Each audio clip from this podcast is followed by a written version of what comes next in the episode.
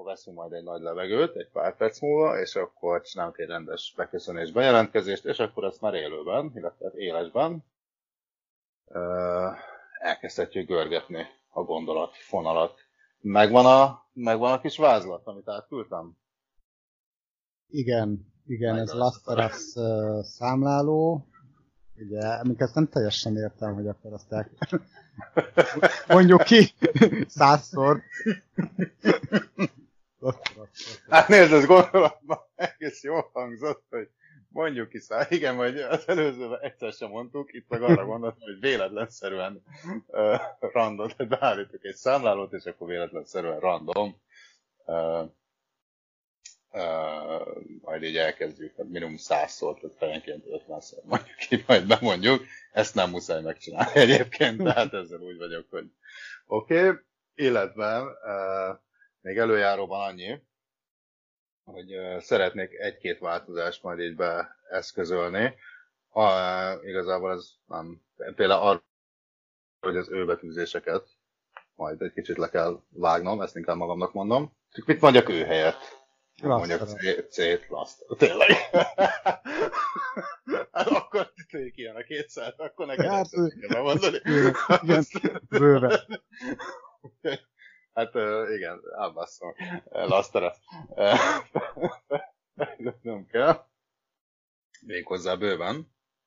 Na de, mit akartam? Bassza meg Laszterasz. Menni fog ez. Ez jó adás lesz. Na, ezt, ezt a bizonyos betűt most már tényleg kiveszem az ABC-ből. Mondjuk, ha soha nem ejtem ki, akkor nem tudom, hány szó fogja ezt megcsinálni így adás végére. Tényleg, ez milyen jó adás tematika lenne, hogy csinálok egy rendes, de sosem mondjuk ki az ő betűket.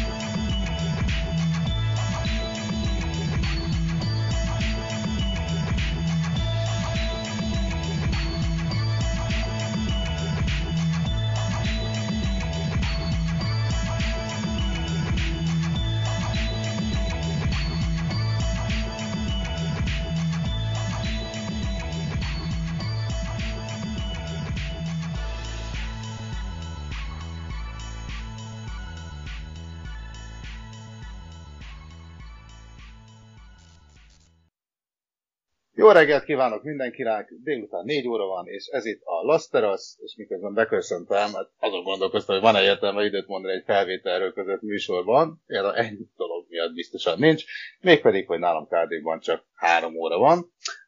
Én Peti vagyok, műsorvezető társam, valamint az állatvilág és a műkorcsolya nagy ismerője. Krisztián. Sziasztok! Nos, hát, hogy az időbe mondásának nem is, de a műsor címének ismertetésének biztosan van értelme. Legutóbb például bő egy óra után jutott eszünkbe, úgyhogy ebben az adásban ne lepődjetek meg, hogy egy kicsit többször be fogjuk mondani azt, hogy ez a Last Us podcast. Mindenkinek nagyon szépen köszönjük, aki eddig lájkolta egyrészt a Facebook oldalunkat, másrészt az Instagram oldalunkat, illetve csak pusztán meghallgatta a podcast.com-on az első adásunkat. Lelkesek vagyunk, legalábbis én biztos. Te lelkes vagy, Krisztián? Nagyon-nagyon lelkes vagyok. Én is nagyon vártam már ezt a mai napot. Hiszen ez a második adás. Kicsit izgulok, de... Jó, van, hát, hát ilyen, ilyen, ilyen, a, ilyen a kezdés. Hát szerintem, aki... Igen, itt még mindenki izgul. Mindig mindenki izgul, úgy értem, legalábbis egy kis lámpalázat szerintem mindenféleképpen jó tesz, ha nem izgulnánk azt jelenteni, hogy nem is érdekel minket az adás, de hát hogy ne érdekelne minket, főleg, hogyha olyan jó kis témáink vannak, mint például egy-két történelmi színes hír, főleg Lincolnról, a Titanicról, de beszélünk ma még zenéről, lesz Spike Lee, lesz egy kis közszolgálati közleményünk, illetve egy follow-up a Cardiff City futball kapcsolatban. A műsor vége felé pedig egy vízi erőműről hallhattok. Na, hát, hogyha eddig nem izgultatok, akkor most már biztosan. Még annyit... A vízi erőműre nagyon kíváncsi lennék egyébként. Hát, erre még várnod kell egy picit, ez lesz a legesleg utolsó témánk, de hát gyakorlatilag ezzel az íre rakjuk föl a pontot, a koronát, a... Hát nem tudom, koronával van valami közmondás? Hát legfeljebb, hogy ne essen le a korona a fejedről. Szerintem ez nem illik ide. Akkor maradjunk mondjuk a csúzsisznél. Mit a csúzsiszhez? Maradjunk a pontnál meg az idetűnél. Jó, rendben. Akkor, akkor hagyjuk is, pedig gondoltam, hogy ha az adásunk egy karácsonyfa lenne, ez lenne rajta a csúcsdísz, de hát még meg annyi dísz ékesíti. Nos, annyit még megérzek, hogy adásunk felvételének napja ezúttal április 14-e. Na most ez azért érdekes, mert találtam kis történelmi színes híreket, amik egyébként uh, valószínűleg nektek is tetszeni fognak, és az adásunk felvételének napjával kapcsolatosak.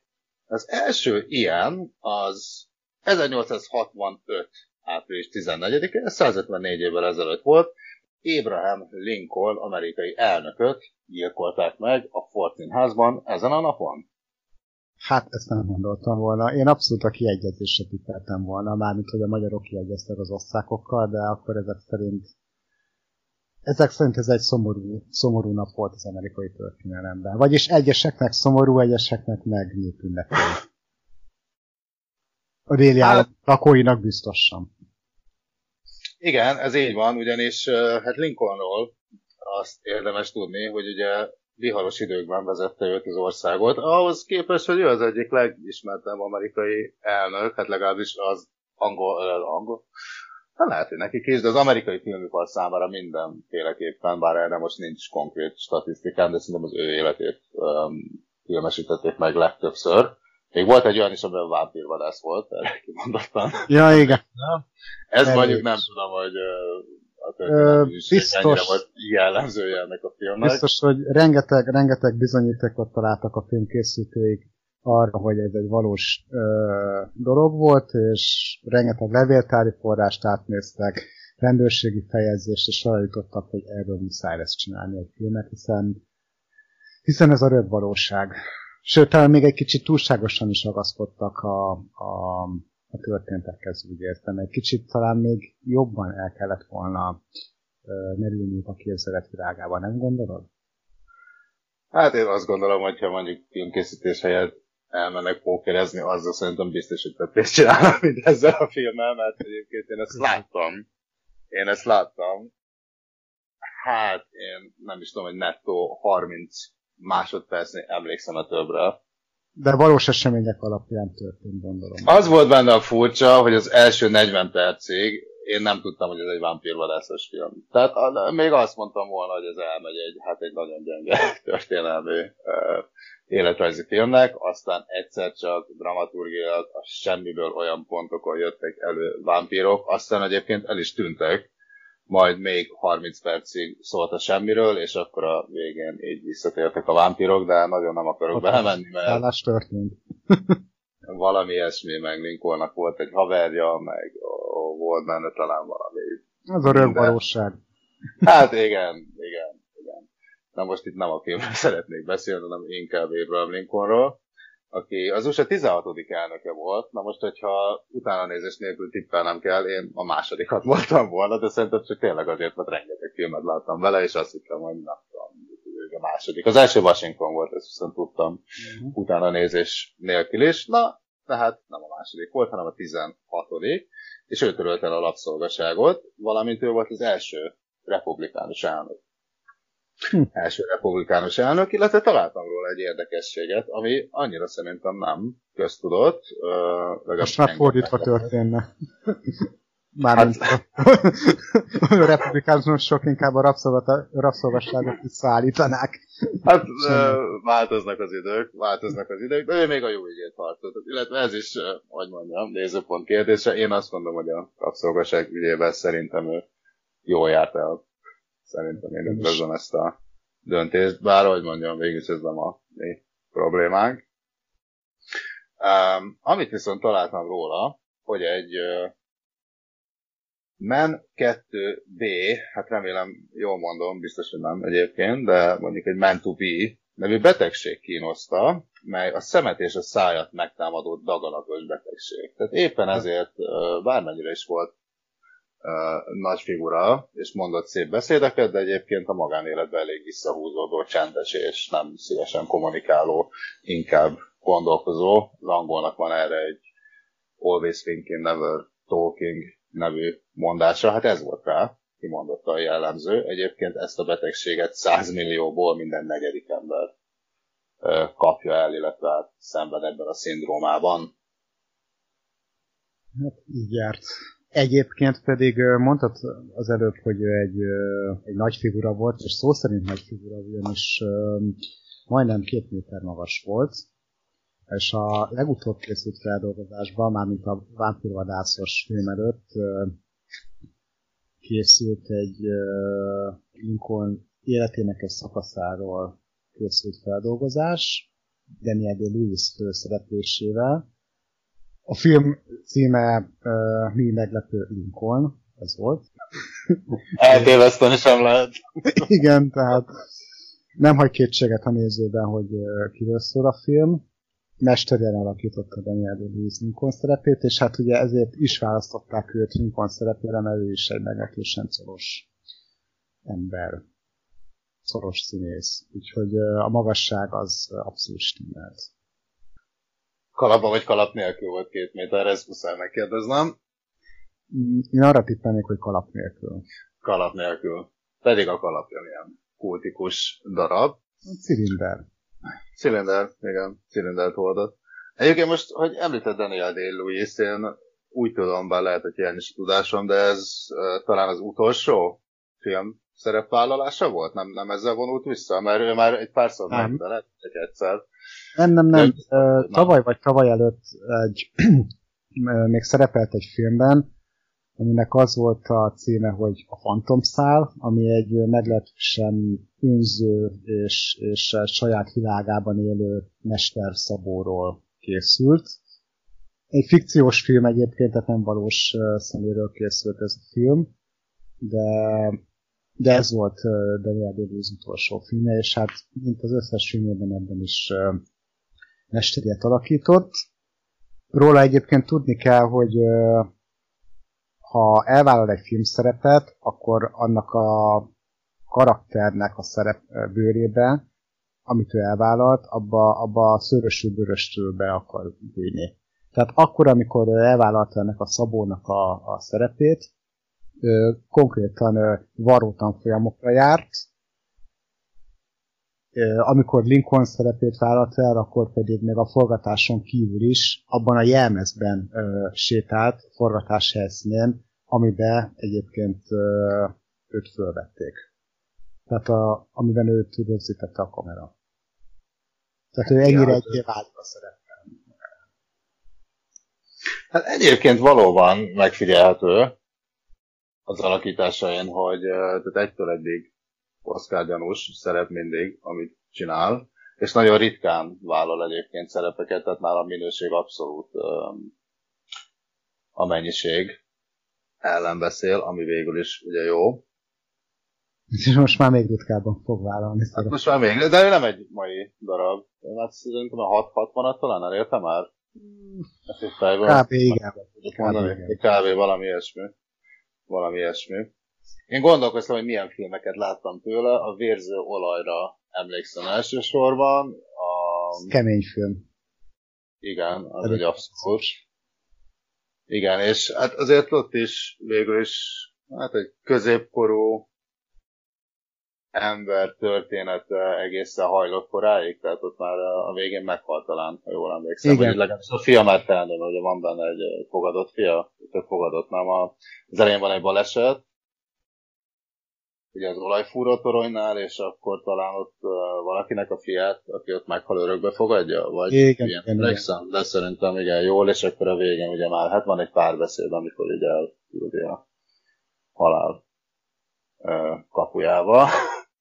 Melegebb beszélget, igen, melegebb éghajlatra, plusz meg is öl valakit a végén. Egy srácot, aki aki utána szerepelt még jó filmekben. Hát inkább karakterszínész, de például a Hugh Jackman féle, meg Jake Gyllenhaal féle, hú, nem fog eszembe jutni. Amikor a Hugh Jackman azt hiszi, hogy ez a gyerek volt a gyerekét, és ő meg elrabolja, és addig kínozza, amíg be nem vallja, de közben igazából nem ő rabolta el. Illetve, hát ugye van egy csavaros vége a történetnek. Erre te emlékszel?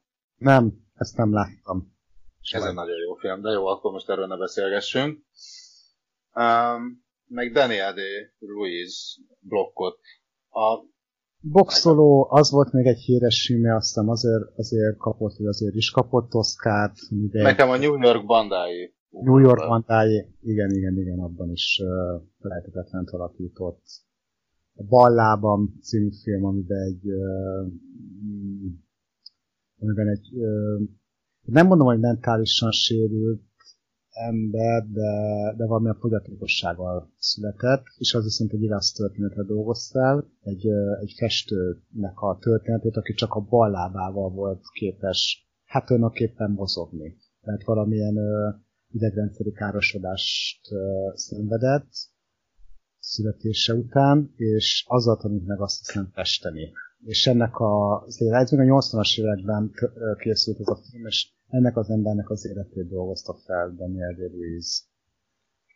Akkor még egy híres filmje volt az apám nevében, ami a boxolóhoz hasonlóan ira témájú film, és, és ez utóbbi szintén egy valós esemény dolgoz, tehát ártatlanul börtönbe zárt észak-írországi Hát nem mondom, hogy a szimpatizánsokat, mert ez nem teljesen derül ki a filmből, hogy ők mennyire támogatták az irát, vagy sem, de lényeg az, hogy a britek egy olyan merénylettel vádolták meg őket, ez a Guilfordi négyek nevű eset volt. Guilford kocsmájában robbant egy bomba, és megvádoltak több embert is, hogy, hogy közük van ez a robbantáshoz, és úgy tudom, hogy, mint hogy a neve is mutatja, négy embert letartóztattak, éveken át börtönben tartották őket, hamis vádak alapján, és aztán tulajdonképpen végül sikerült kiharcolni az igazukat, de valami tíz év után sikerült csak szabadulni. Az egyiknek a fia meghalt, bocsánat, az egyiknek az apja meghalt, és ezt a, és, és ezt a történetet dolgozta fel a film, ezért, az, ezért az a címe ennek a filmnek, hogy, hogy apám nevében. És a fiút alakító Daniel, Daniel Lewis nek ez egyik emlékezetes alakítása volt. Hát na most erről nekem annyi ugrik be, hogy Daniel de Luisból szerintem föl kellene zárkóznom. Egyszer ma csinálhatnánk esetleg egy ilyen adást is. Mert vannak jó filmes témák, gondolkoztam én is még jó filmes témákon, ő meg abszolút jó, mert hát az alapján, amit tőle láttam, illetve hát, amit te is elmondasz, és hogyha nagyon utána néz az emberi, nem nagyon hallani rossz kritikákat róla. Tehát megkockáztatom, hogy jelenkorunk egyik legnagyobb színésze. Ez így van. Ez, ez, ez így van. Ő abszolút az a figura, aki nem adta el magát soha mondjuk úgy a akciófilmekbe, nem adta el magát sorozatokba, reklámokba, tehát érződik rajta, nem a pénz miatt, hanem pusztán a művészi kifejezés legmagasabb fokát próbálja mindig prezentálni. Hát rossz, azért van, vannak most már olyan sorozatok, amik, uh, amikben kilehetné a művészi uh, szabadságát. Igaz, hogy az ő, úgymond az ő idejében, tehát akkor, amikor a pálya csúcsán volt, akkor még nem voltak olyan tévésorozatok, amikben ezt megtette volna. Hát igen, mondjuk, na ez is megérne egy féladást minimum, hogy mondjuk a, a sorozatok mennyire erősödtek meg. Hát főleg Elég. de a streaming csatornák, tehát most aztán annyi fog, tehát elég ugye volt a Netflix, de hát most már indít a Disney, és azt hiszem a Lu. nem, Sony, Sony talán, vagy a Warner, most nem emlékszem, tehát... Um, Sony, Sony, a Hulu, meg jó így tudja. ah, igen, igen, igen, tehát most a sorozatgyártás az, az biztos, hogy fénykorát fogja élni. Mozikban kizárólag szuperhős lehet aladni, egyébként egyéb platformokon meg sorozat, sorozat, sorozat. Illetve ugye ezek a streamingesek, uh, streaming szolgáltatók nagy költségvetéssel filmeket is gyártanak. Mm, Igen, Hát vannak most már saját tartalmak is, csak úgy értem, hogy filmeket Hát- csak hát ez még egy meg nem. gyere, gyerekcipőben jár. És a filmek Hát igen, nem is akarja elfogadni ezt. Hát igen, végül is, ha nagy költségvetésű, akkor arról mindenkinek a mozi ugrik be, de hát egyébként ez valószínűleg egy generációváltás először tehát azért mert egyből nem jön be valami. Az nem jelenti az, hogy nem fognak rajta csiszolni, meg a jövő az mindenféleképpen ez, szerintem. Uh, majd szerintem én is visszakapcsolódom a sorozat nézésben, mert egy időben nagyon-nagyon leszoktam, tehát nekem még nem is a teljesen előző generáció, tehát most nem a Thomas Mann volt az utolsó, amit láttam, meg a farmon élünk, tehát, de azért én egy ponton lemaradtam, mondjuk egy 8 évvel ezelőtt szerintem, és azóta én nem nagyon. Egy pár évben meg amúgy a filmek nézésének ritmusából is kiestem, de ezt most már mindenféleképpen el fogom kezdeni. Trónok Na, az, hatod az semmit, semmit nem tudok. Walking Deadről, a hallomásból se, a- egy dolgot tudok, hogy a zombikat sose hívják zombira, de ezen kívül semmi tudásom, mint trónok harca. Semmi. Mi van még ilyen hatalm? Van, van még pár hatalmas sorozat, de egyikről se tudok semmit. Én annak idején a Dexter, Californication, szökést, atyavilág szökést, még azzal kezdtem szerintem a sorozatfüggő karrieremet. Ezeket ismerem amúgy meg meg. azt- Hát, Jó, de hát az más, igen. Hát szerintem a brit, brit sorozatok azok mindig más, mindig más elbírálás alá esnek. Um, Negatív hát, vagy- tessék? Negatív vagy pozitív elbírálás alá. Hmm, A nagy közönségnek szerintem vagy semleges, vagy negatív, nekem abszolút pozitív. Én bírom őket más típusúak. Egy kicsit realistábbak szerintem. Főleg a skins kapcsán gondolkoztam annak idején, hogy ez, ez mennyire lett fikció, vagy valóság, meg olyan eltúlzottnak tűnik, hát gyerekek nem viselkednek így, aztán hát amióta kiköltöztem, ugye pont abban a városban, ahol maga sorozat játszódik, hát rá kell kérnem, hogy De. nem túl az, nem túl az, egyáltalán nem túl az. De én azt javaslom, hogy mivel lesz ma még filmes blokkunk, ezt most zárjuk le egy picit, és haladjunk tovább. Igen, és térjünk. Lincolnra én már nem térnék vissza. Lincoln nagy ember volt, testi adottságaiban és szellemében is. Nagy figura, de nézzük még, hogy mi történt adásunk felvételének napján. Most 107 évet repülnék vissza az időben, akkor is este 11 óra 40 percre. Ezen a napon 107 éve a Titanic neki szalad egy jéghegynek. Gondoltad volna, hogy ilyen jeles napon veszük fel az adást? Én nem, amíg meg nem találtam egy történelmi tudta de oldalt, ahol például írnak erről, és a Titanic katasztrófájának története átcsúszik egyébként adásunk napjára, ami holnap lesz, azaz április 15-én, vagyis egy pár órával később, 2 óra 27-kor éjjel elsüllyed a Titanic Akkor azt hullámnál. hiszem nem fogok tengerjáró hajóra szállni ezzel következendő, hát két napban. Nem. Egy, hát, Ez Pont. nagyon rosszul ment. Krisztián, ez nagyon rosszul ment. Szerintem ne. Szájhajóra. nem is fogok. Még egy jó ideig. Jó, hát örülök, hogy egyetértesz.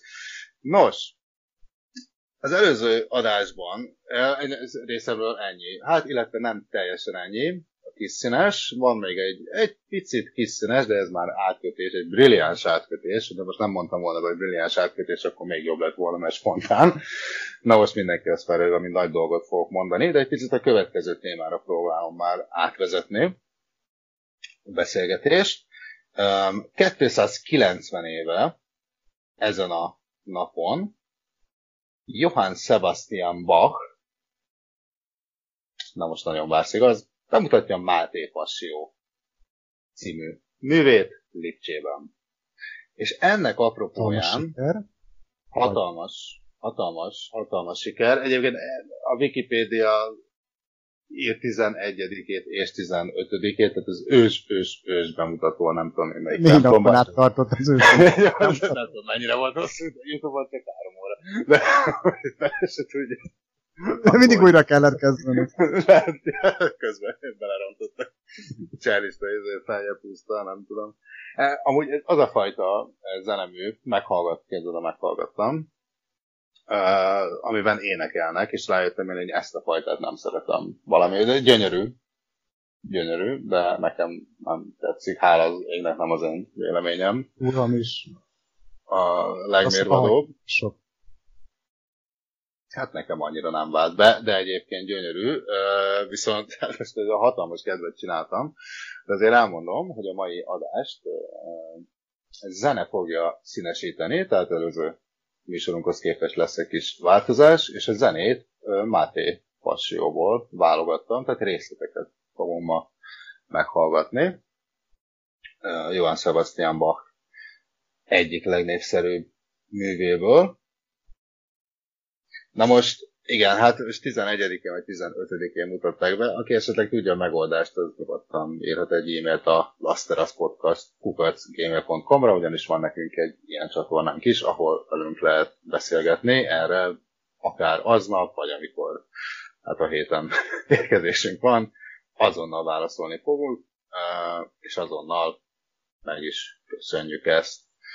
Egyébként Bachról még annyit, hogy olvasáshoz tanuláshoz kiváló komoly zene, valamint, ami még nagyon nagy előnye, hogy, mint kiderítettem, royalty free, tehát ez annyit jelent, hogy ha ezt én lejátszom a podcastban, nem kell utána fizetni, és nem csesz meg a, nem tudom én, zenerendőrség, vagy ez van erre valami szerv, aki ezt figyeli, úgyhogy preferálni. Nem, nem fog az ajtódon dörömbölni, a Sebastianba, hogy fizes be a jogdíjat. Hát legalábbis nem. Ő már biztos nem, ő már biztos nem, ugyanis az a szabály a jogdíjaknál, legalábbis a zenében, több, sokkal több, tehát a szerző halálától számított 70. évtől. 70. évtől. Aha. 70. évtől. Hát mondjuk, mivel ez 290 éve írta, hát ebben már azért úgy szerintem biztonsággal benne vagyunk. Én azt mondom, hogy én azt mondom, hogy ebben benne vagyunk, úgyhogy valószínűleg a következő adásokban is próbálok nagyobb kis komoly zenei betéteket. De hát a maiban Bach lesz a főszereplő, úgyhogy már dörzsölheti is a tenyerét, aki Bach rajongó, és még egyszer említem, a Máté Passióból fogunk majd részleteket hallani. Na de ha már zene, akkor szerintem ugorjuk vissza ezt a 290 évet, amit az előbb említettem, és kicsi más stílus, de még mindig zene, és a legutóbb állatokról beszéltünk, amikor toplista volt a téma, most pedig kultúra lesz, muzsikával a főszerepben, ugyanis nemrég uh, olvasgattam, és találtam egy jó kis cikket, az explicit, tehát ez a Financial Advisory um, Explicit Lyrics logo. Szó kimondó és durva szövegek. Igen, tehát figyelem, figyelem, itt aztán csak szülői felület. Lesz nem ulas. Hallgatható. Az, igen, igen, így van. Így van, tehát akkor te is jól ismered, te is jól ismered. Egyébként legtöbbször hip-hop kiadványok, illetve hát hardcore uh, zenei kiadványok borítóját ékesíti ez. Mondjuk ennek nem néztem utána, de kíváncsi lennék, hogy ez mondjuk 2019-ben hogy működik, mert azért már hát kazettát, CD-t, hanglemezt nem nagyon adnak ki. A Maximum Limitált példányban, ebből ugye már nagyon nem lehet megélni, inkább mondjuk az iTunes-ról való letöltés és a koncertezés az, ahol megnyilvántott a jogdíjak más csatornákból befolyó összege, amiből egy előadóművésznek pénze van, de hát olyan kézzelfogható materiális anyag, mondjuk az iTunes-ról töltesz le zenéket, tehát ott se rakja rá ezt a figyelmeztetést, tehát ez nem tudom, hogy a 21. században így hogy működik. De hát amikor ez... Hogy? Sehogy? Hát, nem sehogy. Hát miért, amikor ö, megvetted, meg, vagy, ö, megvetted 11 egy néhány évesen ezeket a CD-ket vagy kazettákat ö, az eladó, ahol, amikor oda vitted a pénztárhoz, azt jelmeztetett téged arra, hogy vigyázz a szókimondó szövegek, ö, csak szülői felügyelettel hallgathatók, és így, így rákopintott a, a CD vagy a kazetta borítójára, hogy ez, ez nagyon fontos. Nem. Odaadta neked, megvettette, meghallgattad, az kész. Igazából Nos, én... semmi értelme. Nem volt akkor se, és most sem lenne semmi értelme. Most, amikor én kisrác voltam, és CD-kkel a kezemben loholtam a lemezbolt pultja felé, akkor, ha még rajta is volt ez a logó, egyikünk se tudta felolvasni, mert szerintem akkoriban még angolul, tehát tudjuk, hogy van angol nyelv. Tehát egy házaadó se nem sejtette, hát, hogy ez, ez mit is jelent. És, és az eladó se tudta az sokkal. Eladó se, hát eladó onnan tudták, hogy figyelj, én amikor ilyen 10x éves voltam, mondjuk azt, hogy serdülőkorom, amikor még CD-kre fordítottam, vagy akár kazettákra a zseppénzemet, amiben hát azért már akkoriban sem búskáltam, hát akkoriban tökölön éltem, és uh, hol? Gyártelepen, tehát a következő faluban, faluperemben. Volt egy kis CD volt, ahol egyébként azt is meg lehetett oldani, hogy ki voltak rakva a CD-k, mit tudom én mondjuk 3000 forintért, de hogyha egy 500-as odatoltál, akkor másnapra kiírták neked. Egy TDK CD-re, és még azt a szívességet is megtették 500 forintért, hogy 10 dollár ráírták a számcímeket sorrendben. Úgyhogy ez, ez, ez akkoriban így működött, tehát ezt a Parential Advisory matricát, hát ezt élből se láttuk, nem beszélve arról, hogy mi már ezt se bírtuk lefordítani, hát ezekben a szövegekben nekem bármit mondhattak. Tehát, hogy az, az biztos, hogy nem értettem meg. Tehát ezért sem mondjuk Magyarországon, Kelet-Európában ezt így rányomtatni, mert magyarul én nem nagyon találkoztam ezzel a kiadványal. De hogy Igen. Nem Gangsta Zoli CD-ken rajta volt. Figyel, figyelem szókimondó durva szövegek. Hát nézd a torrent oldalakon, ahonnan én ezt akkoriban egy idő után ezeket az eléket leszettem, ott nem írták. De, úgyhogy nem, mondjuk meg mondjuk Gangstadolit sem hallgattam feltétlenül sokszor, de jó, nem, ez nekem egyébként kimaradt. Na de most magáról a logóról azért csak egy pár szót.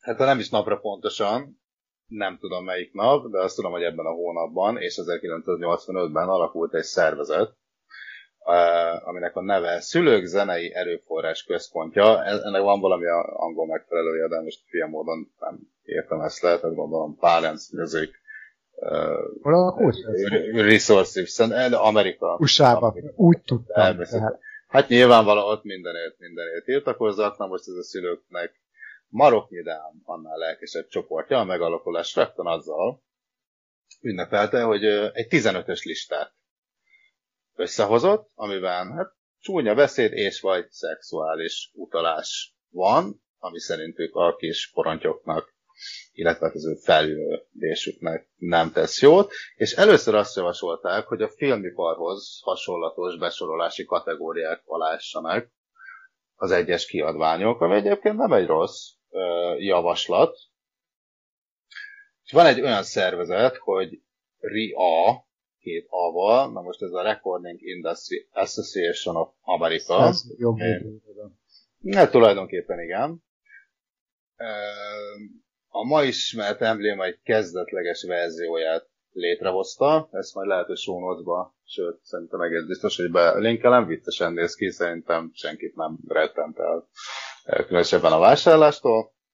Tehát létrehoztak egy ilyen kis logócskát, válaszul, de ez persze nem volt elég ezeknek a szülőknek, és a kongresszus elé vitték az ügyet, amely kongresszus úgy döntött, hogy valóban szükség van erre a szabályozásra, létrehozták a logó ma ismert formáját. Itt már 1990-ben járunk, tehát azért eltartott egy darabig.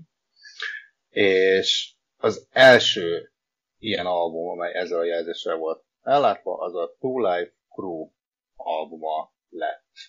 Na most én róluk soha a büdös életben nem hallottam, valami tök kezdetleges rap csapat te hallottál már róluk?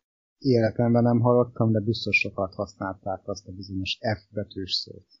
Hát azt tudé, azt tudé. És valószínűleg mások is elég sűrű használhatták akkoriban, mert 1992-re már 225 kiadvány dicsekedhetett Jézőjelben ezzel a kitüntetéssel. Úgyhogy beleúttak. Hát Mondom, Ice Cube, Ice-T, uh, Dr. Dre, Dr. Dre pályájának indulására.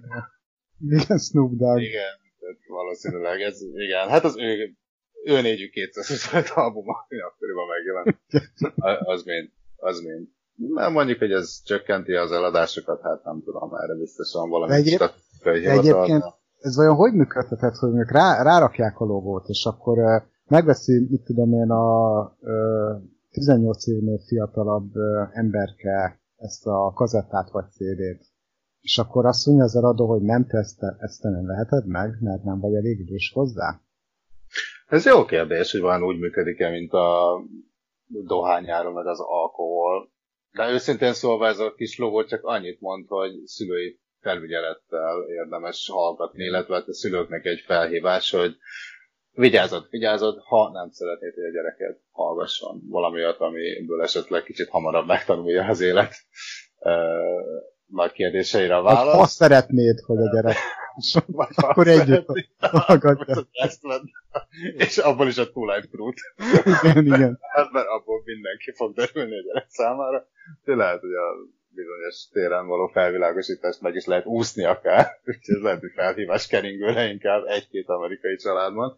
De ezt nem lehet tudni, ezt, ezt, ezt nem gondolkoztam. Szerintem ez, ez olyan, hogy nem javasolják, de egyébként meg azt csinálsz, amit akarsz. Nem hinném, hogy visszafordítanak a, a pultól, főleg ami lemezeladási idők járnak. Meg szerintem érted, mivel pénz-pénz, hát van az a pénz, amiért odaadják a gyereknek is az Ice Cube CD-t, tehát nem hinném, hogy biztos van egy-két bigott katolik, de most nem akarok csúnyát mondani, de biztos vannak olyan körök, akiknek ez annyira beletapos az érzelmi világába, hogy annyira vigyáznak kedves lelki világára, hogy ez, ez totális, mint egy fordított kereszt gyakorlatilag. csak, Úgy de, de, de, ezek a, ezek a hanglemezboltok csak keresztény rockot játszanak viszont. Oda nem kerül pásztyút CD. Egészségre. Egyébként kiderült rólam magam számára, hogy én is hallgattam képzelbe keresztény, én nem is, nem is keresztény rockot, hanem keresztény new metal bandát hallgattam. Nem mondtam. És van ilyen, tudod kicsoda? El fogom mondani, POD. Aha. Te ismered, ismered a POD-t?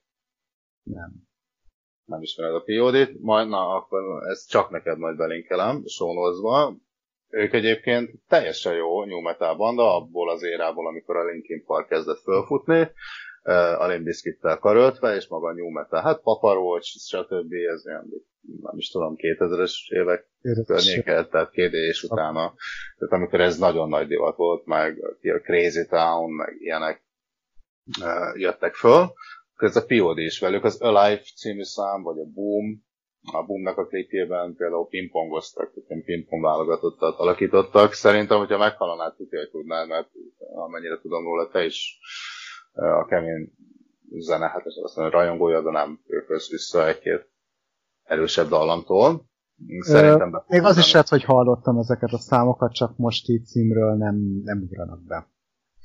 Oké, okay, jó, akkor ezt a vonalat nem is erőltetem, majd be fogom linkelni, de szerintem egy tíz évvel azután, hogy őket így hallgattam ráadásul hangyosra. Egyébként az egyik Matrix filmnek is az ő, a nem az elsőnek, de vagy a másodiknak, vagy a harmadiknak a hát ilyen kísérő, nem tudom, hogy hívják ezt a kísérő zenét, vagy, vagy promózenét, ők csinál betétdalát, legfőbb uh, betétdalát ők írták, klippel együtt relatív sláger volt az is, úgyhogy uh, egy jó, jó mix. Szövegére azért kíváncsi a... Mm, a lyrics.com-on biztos rajta van.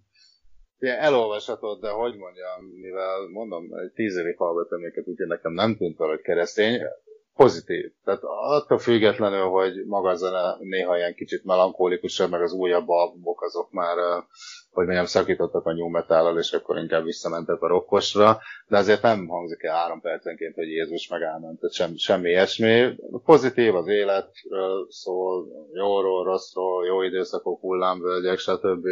Hogy vészel át, hogy merít erőt, tehát igazából ilyen motiváció. számnál eléggé ö, furcsa. Nem de... rossz, bele tudják ágyazni. Meg tudod, angolul minden jó hangzik, tudod, csak a felét érted, akkor, akkor így annyi. Meg, meg van egy-két olyan számuk, ami mondjuk, hogy mondjam, szövegébe egyáltalán nem ilyen. Hát a boom az totálisan nem, az elmen egy bármilyen nyugat számnak, de viszont sosem anyáznak. Tehát, hogy mondjam, inkább nem abban nyilvánul meg a keresztény vonulat, hogy miket mondanak, hanem inkább abban, hogy miket nem. Tehát ez ilyen anyázás, akasz föl magad, nem tudom én mit csinált, ez ilyen szó nincs. Szó nincs. Úgyhogy mondom, én is megleptem magam.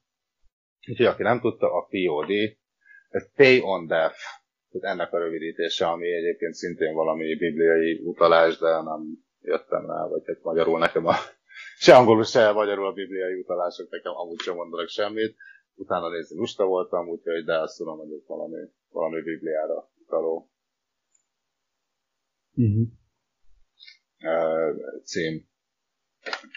Úgyhogy hát róluk ennyit most, és én azt mondanám, nézzük meg egy listát, ugyanis nem voltam rest, és hát, ha már így ez az explicit logó a szemem elé került, én kíváncsi voltam, hogy vajon melyek a legvulgárisabb tartalmú zenék, és találtam egy nagyon jó listát, ez pedig a thetop10.com állította nekünk össze, ők mégis a legrelevánsabb top 10 listákat szedik össze, egyik leglátogatottabb nemzetközi oldal, és a hip-hop fülecske alatt van egy ilyen most explicit rap songs, de hát a legszókimondóbb rap dalok. Mondja ezt valaki így egyáltalán, hogy rap dal? Hiányzott most a számból. Te mondtad már így vala? Rap szöveg. Rap, rap szöveg, igen. Hát rap a... Igen. Jó, oké. Okay. Te nézted ezt a listát, vagy megvan ez a lista? Ö, csak itt futólag ö, átnéztem, de mindenféleképpen olvast fel, mert hát, pingocs. érdekes. Jó, oké. Okay. Na, hát nekem itt van előttem, és fel is fogom olvasni. Na, na most, hát, hogy is mondjam, hogy ez a lista arról szól, hogy mennyire csúnyán beszélnek benne, és rögtön miután összeállítottam, hát nem én állítottam össze a listát, de ezzel kapcsolatban összeállítottam valamit, illetve elkezdtem a, a, mélyebben foglalkozni, és rögtön az jutott eszembe, bár végig ezt így nagyon nem beszéltük meg, de azért a műsorunknak van egy arc poetikája, amit én úgy fogalmaztam meg magamban, ez most neked is új lesz, de a hallgatóknak és neked is nagy örömmel elmondom, azt alapítottam meg, erre nagyon jó magyar fordítást nem találtam, de mondjuk legyen az az ászpoetikánk, legalábbis én eddig is ebben a szellemben cselekedtem, hogy any offensive, just positive. Nem tudom, hogy ez neked mennyire tetszik, de én azt mondom, hogy elég ütős. Én abszolút egyetértek vele. Igen, és így elég, elég jól leírja a mi kis missziónkat. Na most, hát ez a lista úgy egybe lett szembe, mint egy rinocérosz a hasmenésével a WC-re. Úgyhogy egy kicsit, tehát nem is azt mondom, hogy felületesen, de inkább fussunk át ezen, és nem nagyon tartozkodnék attól, hogy ezekből a számokból bármit kirakjak a Facebook oldalunkra. Most végül is egy milyen kis mind disclaimer helyezek itt el rögtön az adásban, tehát az ilyen szövegektől legalábbis nyilvánosan elhatárolódunk, azért, hogyha így nagyon bele szaladok egy-két ilyen szövegben, néha meghallgatom. Tehát azért hogy az életem házpoetikájának végig is ez nem mond ellen, de szerintem ez most a műsorban annyira nem való. Azért átmegyünk itt címszavakban a helyezetteken, hát ha tanulunk belőle valamit. Egyébként én mindig hallgattam az összes számot, már csak azért is, mert hogy konkrétan egy, tehát egy büdös számot nem ismertem a listából. Én egyet sem. De hogy még talán így az előadókból is hármat. Hát ezt azért erősen kértem, de... Hát, né, hát előadókból talán hármat, illetve volt egy szám, amire kimondottan emlékszem. De ezt majd akkor nézzük is meg. Jó, hogyha odaértem. Um, amit rögtön megalapítottam, hogy ezek a számok valószínűleg tavasszal írottak, mert hogy erősen a pázásról szólnak, de hogy így, ezek nem úgy, igen, mint később rá. Párválasztásról Hát, de szerintem itt, itt egy-kettőt már nagyon megtalált, valaki többet is.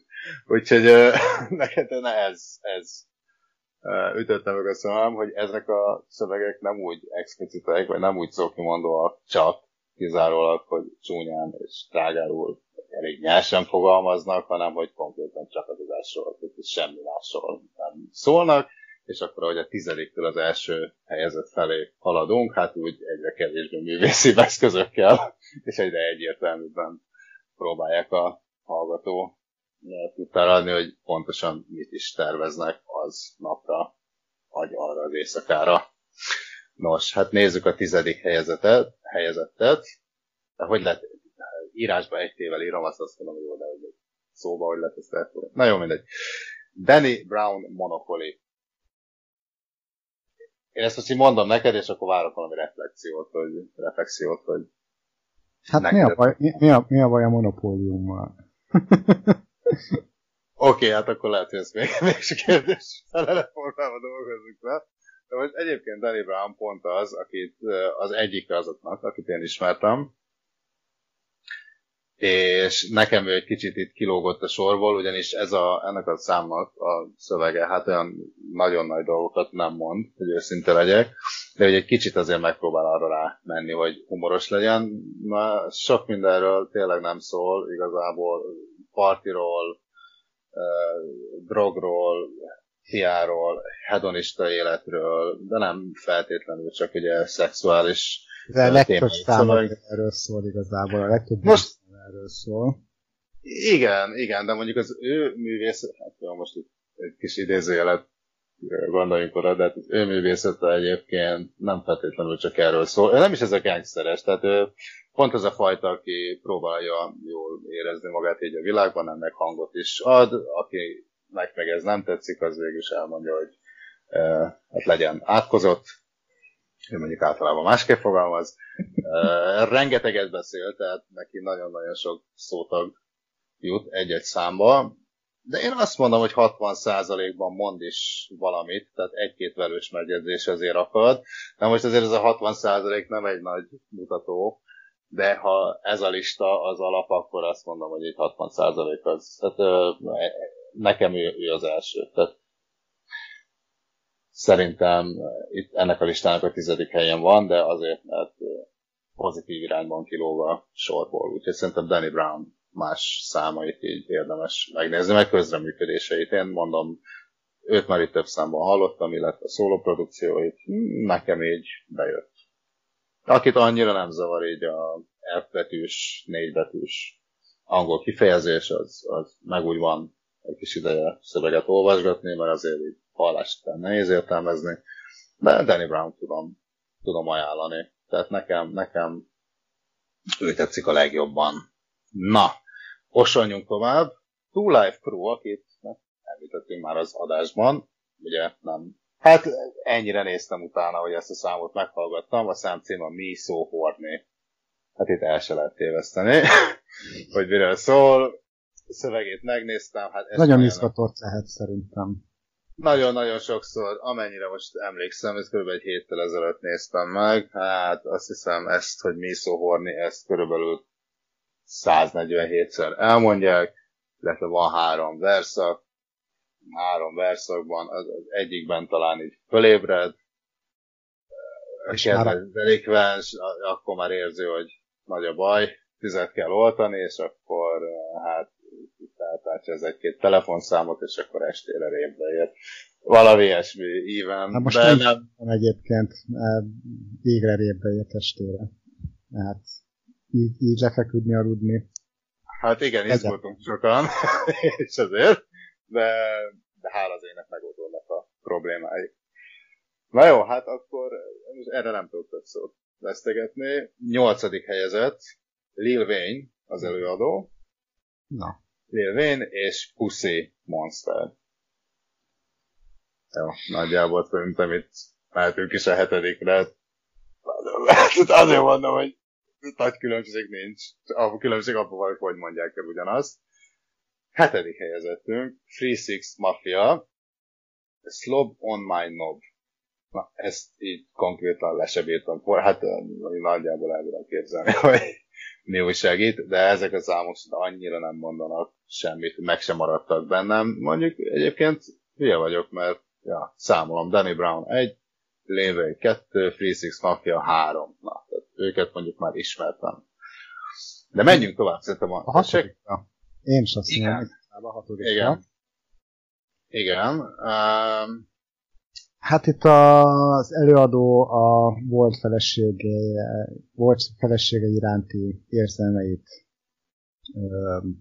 hát nem, nem, nem azt mondom, hogy papírra veti, hanem inkább, hanem inkább belehőrgi a mikrofonba. Igen, na de mondjuk el, hogy ki az előadó. Az előadó Eminem, és a számcíme pedig Kim. Nem mondom azt, hogy, hogy, hogy ez egy óda a volt asszonypajtáshoz, mert, mert tényleg válogatott szemétségeket vág a, a, a volt feleségenek a fejéhez. Hát azt ugye lehetett tudni mindig is, hogy Kimnek és Eminemnek a kapcsolata nem volt éppen rózsás, és Kamő ült is börtönbe egyébként, még hozzá szerintem drogfogyasztás miatt, tehát valamilyen droggal, vagy legalábbis valamilyen droggal kapcsolatos bűncselekmény miatt. És hát az a házasság eléggé viharos volt. Nem biztos, hogy jó ötlet, hogy a párkapcsolati problémákat úgy kéne megoldani, vagy úgy kéne feldolgozni, hogy, hogy készítünk erről egy olyan számot, amit aztán a rajongók nak a, a rajongók közül bárki meghallgathatja, és, és, és tulajdonképpen az egész világ csámcsoghat az ő kapcsolatukon. Hát nézd, te ezt nem így rendeznéd. Eminemnek gyakorlatilag volt a kezében egy hatalmas fegyver, végülis az ismertség, és hát, hogyha nem mondhatom el, senkinek elmondom hát mindenkinek Mindenkinek. alapon. Igen, hát ez a szám, én nem emlékeztem őszintén szóval erre a számra, nem mondanám finoman se, hogy ezt rongyosra hallgattam annak idején. Másolat az LP-n van rajta, azt hiszem. Igen, ez, ez viszont még a jó korszaká, arra emlékeztem. Tehát miután meghallgattam, hm. igen, beugrott, beugrott maga a szám, és azért nem hallgattam meg sokszor, mert inkább a hangulata olyan, hogy hát nem mindig érzed úgy, hogy ezt a számot meg kell hallgatni, eléggé depressziós és agresszív, offenzív zene, igen, és így, ahogy mondtad, itt végül egy családi viszonynak vagyunk, a szemtanúja. Amúgy, ami valószínűleg egy igaz történeten alapszik, ugye itt az a sztori, hogy eltiltja a Kim, tehát a volt feleség a gyerekről, tehát nem látogathatja a gyereket, és ugye ezen összekapnak, hát egy ilyen vélt vagy valós mm. uh, vita, és akkor ugye hát nem csak összekapnak, hanem ez az összekapás, ez végül tetlegességig fajul, aztán yep. megtörténik egy, ez már ugye fikció, tehát egy gyilkosság, és akkor ugye bepakolja szépen a holtestet az autóba, tehát ugye ez... ez Majd a végén kidobja. Igen, igen, valahol, igen, és akkor ott el is temeti, tehát itt egy elég kerek történetet mesél ebből a szempontból, magas szám, tehát a felépítését, meg a storytelling képességet nézed, abból egyébként csillagos. Ez, ez egy abszolút hallgatható szám, és ez nem azért... mondhatni. Hát jó, azért most használjuk itt adtam a szavakat, de, de, hát ha nem a témáját nézzük, akkor igen. De akkor mondhatom, hogy igen. De ez azért is lók ki a sorból, mert itt nem a, a, a, hát a csúnya szöveg is, tehát a szókimondás is, de inkább ugye az agresszív. És mit sugal? tartalom. Háttérbe. Igen, tehát ez a, ez a felbújtó. Tehát túl jól, túl jól, túl realistán írja le. Most nyilván ez művészi szempontból elismerés, erény. Tehát ugye itt most a listánk arról szól, hogy kik meg a számai a legburvábbak, úgyhogy uh, Eminem ennek a listának a közepét foglalja el, de hát zeneileg szerintem magasan ezek közül az adók közül magasan a tetejét. Úgyhogy igen, ez egy, ez egy emlékezetes szám. Nem úgy, mint az ötödik helyezettünk, a The Dog Pound, She Likes That című száma, de most erről büdös világon semmit nem fogok mondani, egyáltalán nem ismerem őket, egyszer meghallgattam. Silág Zed, higgyük el, hogyha ő szereti, akkor ezzel mindenki boldog, én meg megyek tovább. A negyedik helyre, ami kiától a My Mac, My Back, zárójelbe Liquid. Hm. Úgy érzem, sejtem, hogy miről szólhat a szám. Hát. Hát, ha, ha csak nem épp a csontkovásnál fekszik ki a és megkérdezik, hogy hol a legnagyobb problémákat, de valószínűleg nem, nem erről, nem erről szólhat. Erről a kiáról mondjuk másképp írják, mint a koreai automárka, vagy milyen? Igen. Mert, uh, mert, mert ott H nélkül írják, itt meg az előadó művész pedig H-val írja. Ja. Hát ez, ez remek. Mondjuk itt sem marad meg jobban a emlékezetemben is, hogy H-val kell írni. Te hallottál már róla? Szerintem, én, ja. hát mondjuk hülye vagyok, mivel megnéztem a klippet, de úgy emlék múlt hétről, hogy nő. Ez így van egyébként, már csak a számból is uh, lehet, lehet sejteni, de hát nézd, lehet valószínűleg ez egy méltán elfeledett szám lesz. És nem, hát nem, fog, nem fog remidíjat nyerni sose. Mondjuk az mindenféleképpen a előnyére, illetve, hogy mondjam, tehát az, az nagy erénye, hogy férfiak uralt a mezőnyben, először látunk ugye női előadót, és rögtön a negyedik helyen. Hogy... Bizony, bizony. Úgyhogy szerintem evezünk is a harmadikra, Kia után, hát azt lehet, hogy neked kellett volna mondani, mert én fel sem bírom olvasni. Tehát please, P-L-I-E-S. Please-től a, a Miss Pretty Pussy. Így van. Látom a negyedik és a harmadik uh, helyett a, a kemény csajok uralják. A kemény szókimondó mélecskék. Ez örvendetes. Na most ennél több szót szerintem nem fogunk erről, de hát hajrá csajok, hajrá csajok, megnézzük, hogy hogy alakul a lista eleje, de a következő, a következő, na ezt a számot is ismerem egyébként, rájöttem, Ying Yang Twins-től a Wake, zárójelben The Whisper. Ez neked mond valamit? Ezt meg se kellett hallgatnom, ugyanis képzeld el, ez a szerzemény rajta van a lejátszomon is, jó mondjuk kb. 1500 szám van a lejátszomon, de ez is köztük van. És ezt a számot szeretem. Ez a szám amúgy jól van felépítve, elég sok közreműködő van benne, tehát a Ingen queens ketten vannak, ha most ezen valaki meglepődne. Tehát nem három tagú a Ying és a Yang testvérek. Vannak vicces zenéik, a rózsaszín pár zenéjét feldolgozták, meg van még egy-két relatív híres, ők azért ez a szám sem mai, tehát szerintem a 10 évet mondok, akkor nagyon keveset mondtam, lehet, hogy 15-öt kéne.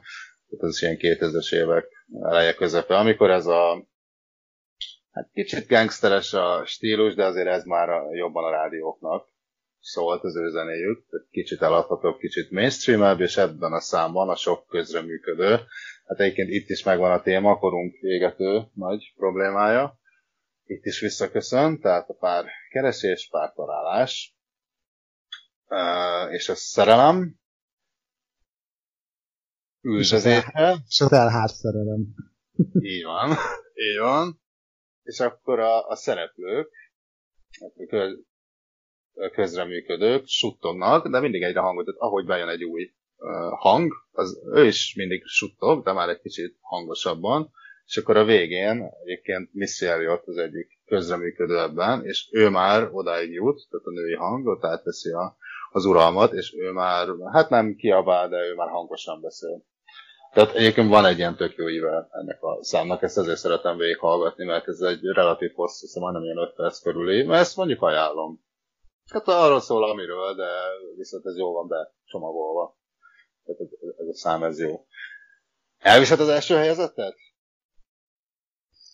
Hát, félve, félve ö, olvasom fel, mert ugyanis egyáltalán fogalmam nincs erről az előadóról, aki nyele, vagy aki nyele, az előadónak a neve, ki hogyan ejti. A szám címe pedig Put it in your mouth. Hát, és ez még... azt, aszádba. Így van. Hát ez, a neve az még magyarul is elmenne egy tízes listán első helynek. Főleg, hogyha ez a téma, tehát ennél nagyobb jackpot adóász szerintem a földön nincs. Na most szerintem ez volt az a szám, amit már ránézésre sem hallgattam meg. Tehát ez, ez hogy így már így a borítón látom, hogy van egy ilyen minimális kis kép, és akkor ezekből már el... Szigorúan néznek ott emberek. De rohadt szigorúan. Nagyon Tehát szigorúan. Ezek valamit négy, négy, négy fekete srác négy, négy nagyon szigorúan. Hát hallod. úgyhogy, úgyhogy én őket békén is hagytam. Szerintem ők azért néznek, hogy ezt meg se próbáljam nyitni, úgyhogy köszönjük szépen, de put it in your mouth, aki nyelétől most van ez a Youtube-on. Én nem tudtam tovább gazdagítani a megtekintéseket. El tudom itt is képzelni, hogy kit mire szeretnének rávenni. És a szövegeket ugye elolvasgattam, és az, az itt is feltűnt, hogy valóban egy-két utalás az nagyon-nagyon sűrűn elhangzik, úgyhogy hát, jó. Köszönjük szépen aki nyelének, én azt mondom. Viszont ez a lista megenged, most mit mondtam, megengedett, de hogy engedett meg? Ez a lista megihletett engem, adott egy ötletet, és összeállítottam egy top 5-ös listát, ezen nem mentem ilyen messzire, hogy 10 vagy lehet, hogy 10 is össze lehetett volna, de top 5 magyar legszókimondóbb rapper listája. Na, hoztam egy ilyet a kedves hallgatóknak. De, de, na, kíváncsi vagyok, hogy most... Valsz az Oli biztos benne van. Fogadjuk. Fejből, na, fejből szárazon mondj egy ötös listát, ezt valahol mindjárt megpróbáljuk fölírni, vagy megegyezni, mondj egy ötös listát, hogy szerinted kik szerepelnek ezen. Hát, én szerintem Gangsta és a Carter biztos, hogy benne van. Tehát várja, ezt fölírom. Gangsta, és hanyadik helyen szerinted? Az e...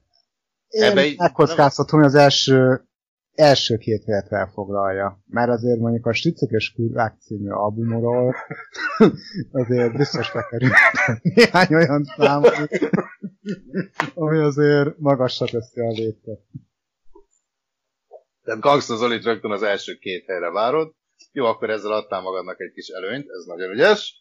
Akkor mondjuk a 3-4-5-re. Esetleg Dopeman, bár igazából Dopeman, mint ugye önálló előadó művész, aki tulajdonképpen szintén a kártának volt a tagja. Szerintem ő is valahol szerepel ebben, ebben a top, top 5-ös listában. Hú. Mondjuk akkor legyen ő a harmadik, tehát 1, 2, 3 már megvan, negyedik, ötödik helyre. Valami tipp?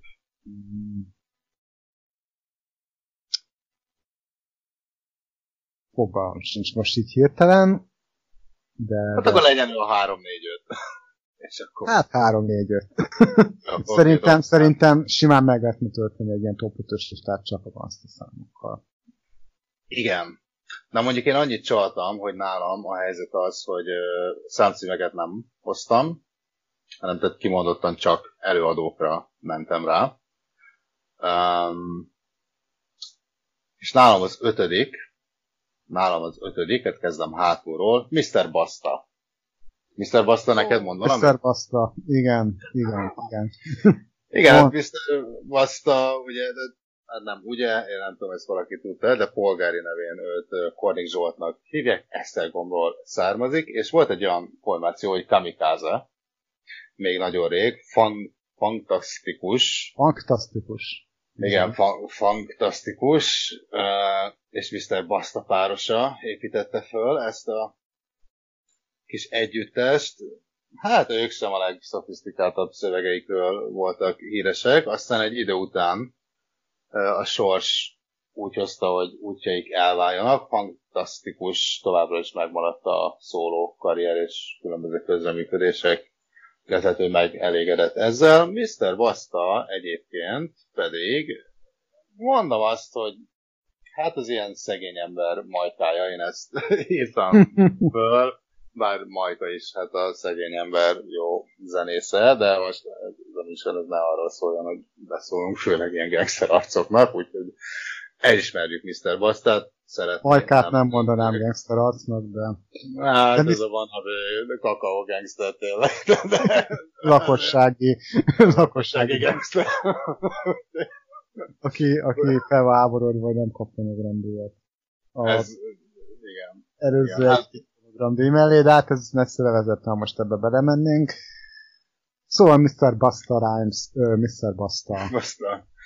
Igen, Mr. Mr. Basta, hát olyan himnuszök szerzője, mint például a Mutatom a Fakkot, a Rózsaszín Gettó, vagy a méltán népszerű pápadal, de hát ezen kívül szerintem minden nap jön ki négy új száma, úgyhogy nála azért a mennyiség nem probléma. Én nem tudom, hogy van valamilyen gép, amit nem gondolom bedob egy 20 és akkor kijön ez a sok repszám, és itt rögtön klippel együtt, az, az a durva. De azt mondom rá, hogy nem tudom, nem tudom hogy tudod-e, de neki ezért van egy kiadója, egy független repzenei kiadója. Magyarországon az első független rap kiadó volt, illetve Magyarország egyik legnézettebb YouTube csatornája is az övé, ezt Real Trail Musicnak hívják, és olyan arcokat fedezett föl többek között, mint az AK-26, hát akik közül már szintén ez két srác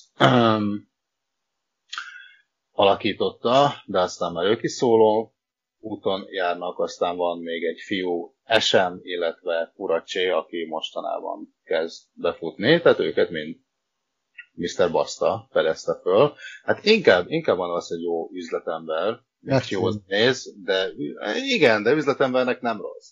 És az ő története megnéztem, de már korábban is láttam vele interjúkat, de most itt a műsor kapcsán is egy-két régi interjút föl elevenítettem, illetve néztem mellé újakat. Azért ez kiderül, hogy azért egy, hát egy kőegyszerű gyerek, viszont egy dologhoz, az üzlethez, mondjuk akkor kettő, mert egy kicsit zenéhez is, talán, uh, ahhoz viszont.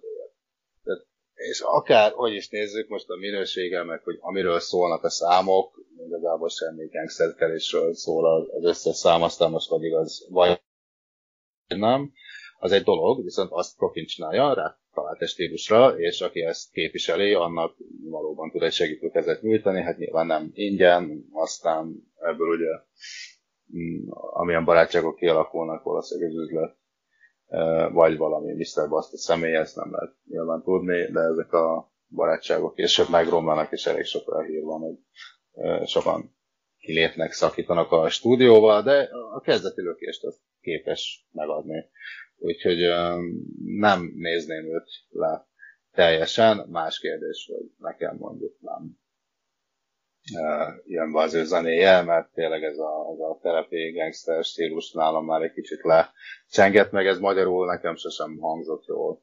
Már minden lehet, csenget, de egyébként már az usa sem csenget igazából. Igen, hát most már nagyon elment a, a rap azért ilyen pop pop, meg diszkó, meg egyéb mainstream, de mondjuk valahol ez természetes, tehát az mindig nem lehetett, hogy mondjam, a 70-es évek zenéje is egy idő után lecsengett, meg a 80-asok is, tehát ez, ez um, abszolút benne van a pakliban. Tehát vagy én nem hallgatom eleget a zenét, lehet, hogy egy-két ilyen számot meg is csinál, bár ő eléggé be van ragadva próbáltam újabb zenéket is. Hát van egy-két ilyen mélyebb értelmű szerelmet szám, meg nem tudom én amit így összehoztak neki, az biztos, hogy nem ő írta, de úgy is hangzik a szájából. Úgyhogy, mintha így... És mondtál Eszter Gomi? Eszter Gomi. Eszter Gomi. Próbálom, próbálom elképzelni az Eszter Gomi fővárosi gettót. Nem. Nekem sem egy. Majd lehet, hogy A Dunapartján valahol lehet, hogy létezik egy, vagy ott a Bubának valamelyik egy oldalon, tehát Fele tudja. De hát, hát, hát hogy még az a három utca, amiben ő lakott, az, az veszélyes volt. Én nem Bazilika mellett, vagy? Tényleg. ott, ott szívták a dzsangát a bazilika mellett. Gyors, kenek. Na. Úgyhogy, na, de van nekem, van nekem még itt a tarsolyban egy negyedik helyezettem. A negyedik helyezettem Mike Mechanic már róla hallottál-e? Soha. De ez nyilván az én műveletlenségem Hát nyilván. Azért, azért sokan ismerik. illetve hát az a 4000 ember szerintem, aki lájkolja a videóit mindenképp. Nem, egyébként ennél, ennél jóval ismertebb. Nagyon család. Hát, neki még nagyobb. Na jó, hát ezt ilyeneket nem mondhatunk, majd lehet, hogy ezt ki is kell vágni, de lényeg az, hogy Mike Mechanic már valóban régóta űzi az ipart, hát hol szólóban, hol különböző formációkban, hol szólóban, de közreműködőként. Um, annyira nem rossz. Hogy mondjam, én nem is tudom, hogy találtam le teljesen véletlenül. Na, ő az, aki 14 ezer szótagot mond ki egy számba, tehát nagyon gyorsan és nagyon sokat beszél. Az ő stílusa, hogy mondjam, nem a story tellingről híres, tehát arról beszél, ami kijön. Tehát ő arról beszél, ami kijön rímre, és ilyen kicsit keménykedő, viszont önironikus. Tehát ez, ez az egy dolog, ami megfog benne, hogy az öniróniát azért jól nyomja. De nagyon nehéz eldönteni, hogy most ezt a zenét komolyan gondolja, avagy sem. Tehát ez, ez sosem teljesen tiszta. Egyébként, amikor vendég szerepel, akkor olyan előadókkal karöltve lehet őt látni, mint Hibba, Bankos, Siska Kinucci, avagy kilakik Hát igen, tehát egy-kettőről hallottam, de egyik sem a, a kedvencem. Tatabánya kies vidékéről, és nem annyira kies vidékéről csinál számokat, mint Siska Kinucci. Volt, volt alkalmam néhányszor meghallgatni. Igen? Jó, hát, én nem, el sem tudom képzelni. Így a neve talán ismerő, de hogy mondjuk ő konkrétan, meg ez a kilakik itt talán valaki mutatta, hogy ők jók, de nekem se tudja. Én, hogy mondjam, nagyon, annyira nem vagyok benne az underground, de az ilyen nagyon underground magyar rapben. Ezt, amikor összeállítottam ezt a listát, és gondolkoztam, hogy kik kerüljenek bele, erre jöttem rá, plusz arra, hogy amikor anyagot gyűjtöttem hozzá, hogy én ezeket meg sem bírom hallgatni. Egy-két nagyon-nagyon jó van, de azzal nem fogok meglepetést okozni, tehát mondjuk ilyen kezdett fiai, tehát ő, ők azért tényleg a csúcs. Ők nem, hogy mondjam, egy sokan belesüllyednek abba. Tudod? Nem, ők, igen, tehát ők már nem, ők már nem aktívak.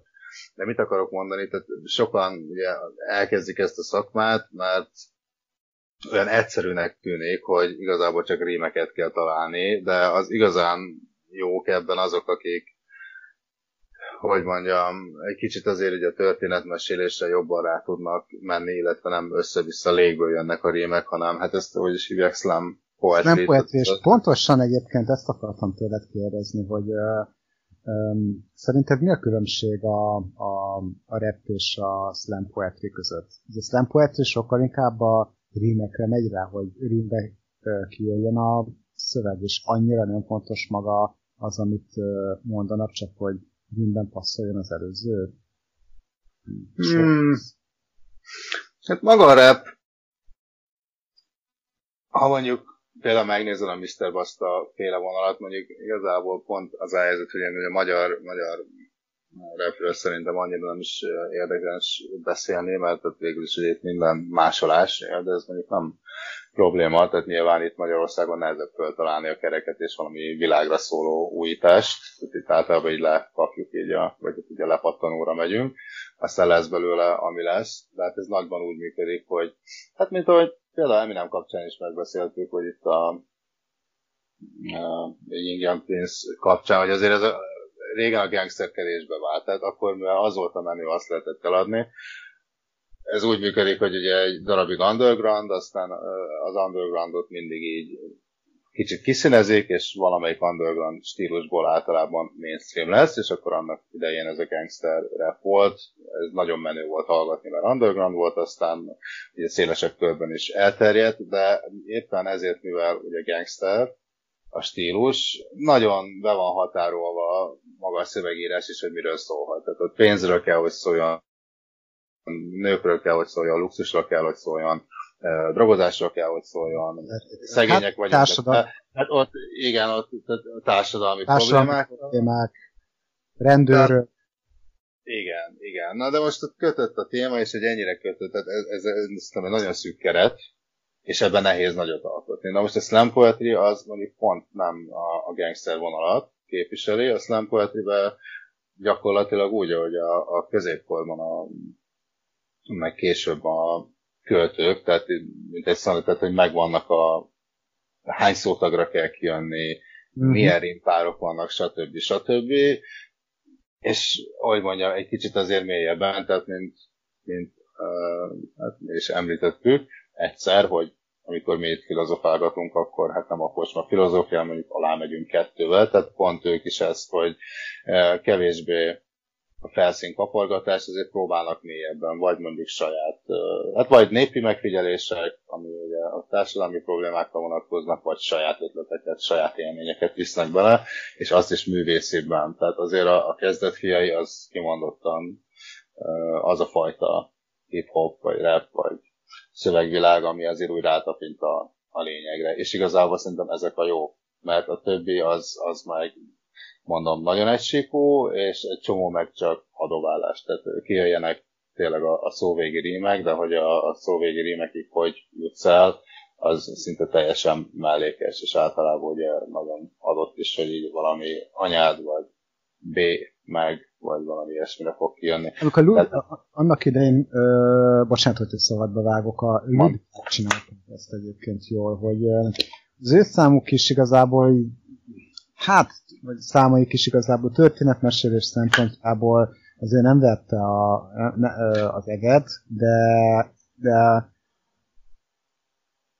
tulajdonképpen káromkodás nélkül azért jó kis számokat tudtak csinálni, úgyhogy kijött a szótakszám, tehát rímekben abszolút passzoltak a, a, passzolt a szöveg egymáshoz, Hát igen, rajtuk például érezhető az, hogy... És nem volt olyan, hogy anyád bazd meg, stb. Igen, igen, igen, de nem is buták, tehát szociológusok, vagy nem is tudom. Hát uh, igen, az egyikük biztos, a Titanilla, a Fiat Titanilla biztos, hogy az, sőt ő már le is doktorált azóta. Csak hát jó lenne egy, egy koncertet látni tőlük. Amikor soha nem fog megtörténni. Igen. Tessék? Igen, hát pontosan az, hogy ez már nem fog megtörténni, mert 2010-re felosztottak. Hát jó, mondjuk egy-egy ilyen nagy visszatérő. Ők is kiszaladtatnak a pénzből, érted? Attól még, hogy felosztottak, a villanyszámla ugyanúgy megjön. Tehát nem tudom, hogy mennyit keres, vagy egy kezdő szociológus. Um, igen, a luditák egyébként eszembe se jutott, de mondjuk a, hát, ugye egy szókimondó um, listát írunk, hogy írtam, ezért mégis még szóba se jöttek, viszont a zenőik tényleg nagyon-nagyon uh, Sehova fiai, az, ami iszonyat jó. Az nagyon jó. Igen, hát meg van konkrétan a Luditek, a Luditek című száma is, ami mégis magukról szól, és az is barom jó. Tehát ott, ott meg, ha igen, ott a történetmesélés kevésbé, ott is valamikor érezhető az, hogy, hogy rímekre játszanak, de valami humoros, szellemes, lendületes, tehát nem ilyen, nem ilyen teljesen lapos butarémek, hanem viccesek, tehát ilyen idézhető. idézhető. Úgyhogy igen, luditák, hajrá luditák, hát reméljük majd egyszer összeállnak, és akkor, és sose voltam ludita koncerten, tehát én csak felvételről hallottam őket mindig, de ha lenne ilyen, én nyitott lennék rá. Igen, ők például tök jók voltak. Na, hát ők nincsenek a listán. Ki van még? Uh, Krubi, harmadik hely. Na, milyen jó, hogy, milyen jó, hogy említettük Markát, a fonogram díjat és Krubit, és Krubi uh, vitte el a Majka szerint ő halászel az orrel a, a fonogram díjat a legjobb hip előadó kategóriájában, és ezért Majka borzasztóan berágolt. Nem is elsősorban Krubira, hanem, a, hanem azokra, akik, akik döntöttek. Igen, akik a díjkiosztás kapcsán döntöttek de igen, Krubi az egyik nagy felfedezetje a, ennek az évnek. Sőt, szerintem az elmúlt két évnek, két-három évnek mindenféleképpen ő az egyik nagy felfedezetje. Úgyhogy igen, ilyen Krubi. Egy felfedezetje. me, uh, mennyi, mennyi Krubi számot ismersz? ez aljas volt, ez aljas kérdés volt. Belehallgattam néhányba, de hát sajnálom, de a címeket nem ideztem meg. De ezt mindenféleképpen pótolni fogom. Nézd, én, hát most hallgass meg, amit mondok, és akkor döntsd el, hogy bepótolod-e vagy sem. Én nem, nem, egyébként nem ilyen adás, nem tudom, mi van ma velem, lehet, hogy leborult nagyon, vagy nem aludtam ki magam, de eddig mindenkit lefikáztam. Talán Lincolnról mondtam egy pár jószor, de ebben a házban. Meg Daniel de. Szóval eddig, eddig csak. Ugye megpróbálom egy kicsit összeszedni magam. Krúvi, na hát most nem itt fogom elkezdeni mondani a jókat, itt rögtön azt írtam fel magamnak első szónak, hogy a legalpárébb. az összes, összes előadó közül, akit erre listára fel. Tehát ő nem én nem, úgy, én nem azt mondtam, hogy, hogy Petőfi Sándorja magasságokig emelkedik, csak azt mondtam, nem, hogy az egyik legnagyobb felfedezettje az elmúlt éveknek, hát Alpárinak Alpárin. Na, és akkor mi van? Uff, neki mi? Jó, hát ha jól csinálja, én... ha jól csinálja. Hmm, én nem tudom. Szóval az ilyen megosztó, tehát meg engem az én gondolataimat is megosztja, de a, mérleg nálam arra, arra abban az irányba billen, hogy szerintem így nem jó. Hát, új generáció vagyok, én 23-24 éves, tehát én tök fiatal gyerek, valóban nagy felfedezett, mert egyébként amit csinál profin csinálja, és na, előbb ugye volt szó itt a trendekről, na most ő például valami olyat is, olyasmit csinál, tehát zeneileg is, szövegileg is, előadásmódban is, ami szerintem ellene vagy a trendeknek, tehát most így fejből nem tudnék olyan külföldi előadót mondani. Amíg egy Mr. Bastarra azt mondom, hogy oké, most a Dr. Z, vagy én mondok egy Lil Wayne, teljesen mindegy, hogy milyen nevet mondok egyébként, mert a hip is ezek az arcok jönnek, mennek, tehát igazából klisék, akiket itt visszahelyettesíteni, és akkor még ezeket a kliséket mi még le is másoljuk. Tehát e- ezeket azért be lehet azért nagyjából helyettesítgetni egy külföldivel. Most Krubi pont az, akit nem. Tehát ez, ez, ezt, ezt megadom neki, mint jó pont, tehát hogy baromi egyéni, inkább nálam, inkább az, az a problémám vele, vagyis hál' az égnek senki nem kötelező hogy hallgassam, tehát ezt, ezt uh, valahol szembe jött velem, tehát őt már régebben ismerem, akkor elkezdtem egy-két számát meghallgatni, de nem tetszett, tehát egy idő után kikapcsoltam, aztán ennek a kis cikknek, illetve topiknak az összeállításakor még egy kicsit jobban foglalkoztam vele, és ennek vannak haverjai, tehát a DNS, tehát DNS, igen. kettős pont, mas, tehát, jó, oké. Okay. Um, hát ez mondjuk ő például, ez a haverja már nagyon ezt a turul vonalas, sárpátsávos megoldást uh, preferálja, tehát én azonnal kikapcsoltam, meg amivel szövegileg szemben mennek a trendekkel, az uh, nagyon sokat fognak foglalkozni belpolitikával, és okosan, ugye pártatlanul, tehát szúrnak ide is, oda is, de ezt is ilyen teljesen közönséges módon, és jó értem én, hogy hát lehet, hogy aki most 23-24 éves, tehát vele egyidős, és mondjuk ugye a belpolitikával hogy mondjam, tényleg a médiából, a, a, a most használunk a nagy szavakat, hogy az irányított média, de hát erre nyilván nincs bizonyítékunk. De azt feltételezzük, hogy mondjuk a hatalmak által befolyásolt magyar médiából értesülnek, tehát azt olvasnak, amit eléjük raknak, és akkor jön mondjuk egy ilyen Krúbi nevű figura, aki szintén egyébként ugyanazokat a híreket olvassa, és akkor elkezd ezeket számaiban kreatív szövegekkel, fiatalos lendülettel, lázító módon földolgozni, de igazából nem egy nagy véleményvezért, mert véleményvezér nálam. Igaz, hogy szókimondó, de de hogy mondjam, igazából szerintem ő is így a felszínt kapargatja, és érződik, hogy tényleg így az újság hírekre reflektál, tehát nem mond igazán nagyot, nem megy bele mélységeibe, a problémákat jó megfigyeli, jól leírja, de nekem mindig hiányzik az, hogy akkor legyen valami megoldás, vagy valami tényleg ne csak felvesse a problémákat, amit mindenki lát. Ő végig is annyit csinál, viccesen felolvassa az újsághíreket szerintem, de nem kínál különösebb megoldást. Tehát nekem mondom, egy, egy kicsit ilyen hiányérzetem van, amikor hallgatom, és akkor ezt a hiányt úgy próbálja pótolni, hogy akkor kicsit így, így lemegy egy, egy bizonyos szint alá, tehát már nagyon az ilyen hát pöcsös fingós, meg egyéb altesti poénokkal akkor a hiányzó részeket így ki. Szóval nekem azért nem egy fonográf vagy Grammy díjas, jó, hogy most föltörekvő a legegyénibb arc, amúgy, azt tuti, de nekem, mondom, nem jön be. Ő így, nem, nem jön be. Az én, én szívemet már nem dobogtatja meg. Hát nem annyira, mint mondjuk a második helyezett, két arc, róla tudunk valamit. Illetve én tudok, de hogy te tudsz valamit. Hát szabad a gazda. Szabad a gazda? Eredeti nevén Mikó Attila, így már mond valamit? Még mindig nem. Még mindig nem. Jó, oké, okay. szerintem így nem lesz ilyen nagy katarzis a végén. Én sem tudtam róla sokáig, annyit tudtam, hogy van tőle egy albumom, illetve egy, az elsőt azt valamikor hallottam, a második albuma az a mai napig megvan, meg a harmadik is, és azóta talán úton van, vagy megjelent egy negyedik, tehát én a második harmadikat ismerem. Hát szerintem én nagyon sokáig gondolkoztam, hogy őt rakjam az első helyre, és akkor innentől kezdve most, tehát róla viszont csak csupa jót tudok elmondani.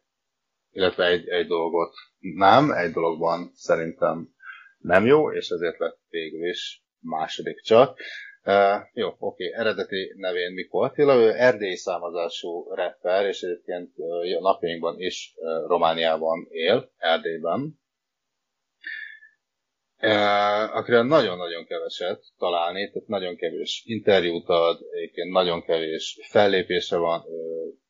Amikor adott interjút ad, és azt mondja, hogy gyakorlatilag utál fellépni, ő így megírja a szövegeit, haverjaival fölveszi, aztán igazából útjára engedi ezeket a dalokat, hagy terjedjenek neten, Youtube-on, éppen ahol akarják, valamikor így hívják fellépni, de hát általában akkor is részeg, és nem is tudja a szövegeit, nem is érdekli, tehát ő így, így megírja, és akkor így annyi. Na ehhez képest viszont baromi, baromi jó szövegeket, hogyha eddig nem hallgatták két arcot, akkor mindenféleképpen, és szerintem amivel kezd, az legyen a ismeretterjesztő filmek Szodomáról című album, hát ami, én nem tudom, ilyen katarzis élményem az a durva, hogy ahányszor meghallgatom, annyiszor van katarzis, tehát hogy egy ilyen örök, örök darab, viszont ami miatt nem jó, hogy rohadt depressziós. Tehát ő, ezt tudni kell, hogy egy nagyon szegény családból származik, egy nagyon lepukkant, és nem is tudom, hogy említi el,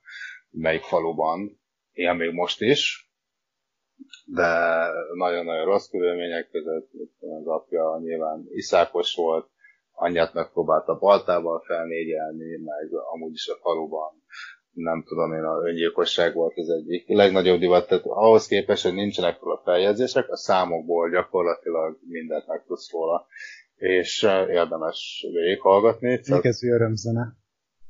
Hát igen, hát igen viszont ő történetmesélésben, leírásban gyönyörű. És az benne az érdekes, hogy úgy, úgy tud rappelni, hogy egyszerűen nem ez a megerőltetés nélkül természetesen jön, tehát az az érzések, hogy gyakorlatilag leütöttek egy sör mellé dumán, és akkor elmondja, hogy mi újság. Néha nem jön ki annyira rímre, meg ez az, de, de őszintén szólva van jó. Tehát annyira lendületesen és folyékonyan tud sztorikat mondani, és durva sztorikat, amit tényleg egyrészt lesokkolnak, a zene, szerintem a zenei alapok azok megállják a helyüket, nem divat, nem divat követő. Ettől függetlenül abszolút profi munka, úgyhogy én azt mondom, hogy, hogy két arc, két arc. Úgy érzem, hogy mellé lőttem a Lancivoli. Abszolút, ez semmit nem, hát, nem, őket direkt nem raktam rá egyébként. Én nagyon gondolkoztam, hogy rárakjam, de hogy mondjam, amikor a szókimondásról volt szó, akkor én úgy döntöttem, hogy nem csak a csúnya beszéd, illetve ha már csúnya beszéd, akkor gondolkoztam azon, hogy nem feltétlenül a, az öncélú káromkodós csúnya beszéd, tehát ne azért kerüljenek föl, mert csak nagyon-nagyon sokszor mondják, hogy anyád, meg hasonlók, hanem akik csúnyán beszélnek, de, de megvan neki a helye. Megvan neki a helye, és egyébként két arc, hát ő például elég csúnyán beszél, és azt mondom, hogy egy ilyen gangsta meg, meg dopeman összehasonlítva valóban, csak ugye gangsta meg dopeman hogy mondjam, mert, mert az a rím, tehát egy, egy anyád meg egy BM, meg stb. stb jön ki csak rímre, de az aránylag elég sokszor az egy dolog. Viszont nála, hogy mondjam, ő annyira szívből, érzelemből, és egyébként csupa, hogy mondjam, nem társadalmi megfigyelések, illetve társadalmi megfigyelések, de mind saját tapasztalat. Tehát egy percig fel nem merül benned, hogy Um, ezek kitalált történetek, itt egytől egyig egy jó, jó sztorik, tehát és nyilván az az érzelem, ami ebből árad, hát és durva sztorik, ez, ez néha megkívánja azt, hogy egy-két csúnya szó belekeveredjen. Úgyhogy nálad ezért nem is zavaró. Mert nem, nem egy mm. fölösleges, fölösleges rím, hanem annak, amit mondanak ott, és akkor van a helye. Ebben, ebben baromi jó. Na, na akkor, na ki az első?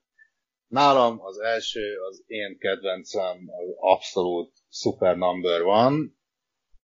Mondom, majdnem két arc lett, de amiért nem, ugye az, hogy a depressziós, viszont aki hát nagyon ritkán depressziós, inkább egy vidám figura, Boba Fett.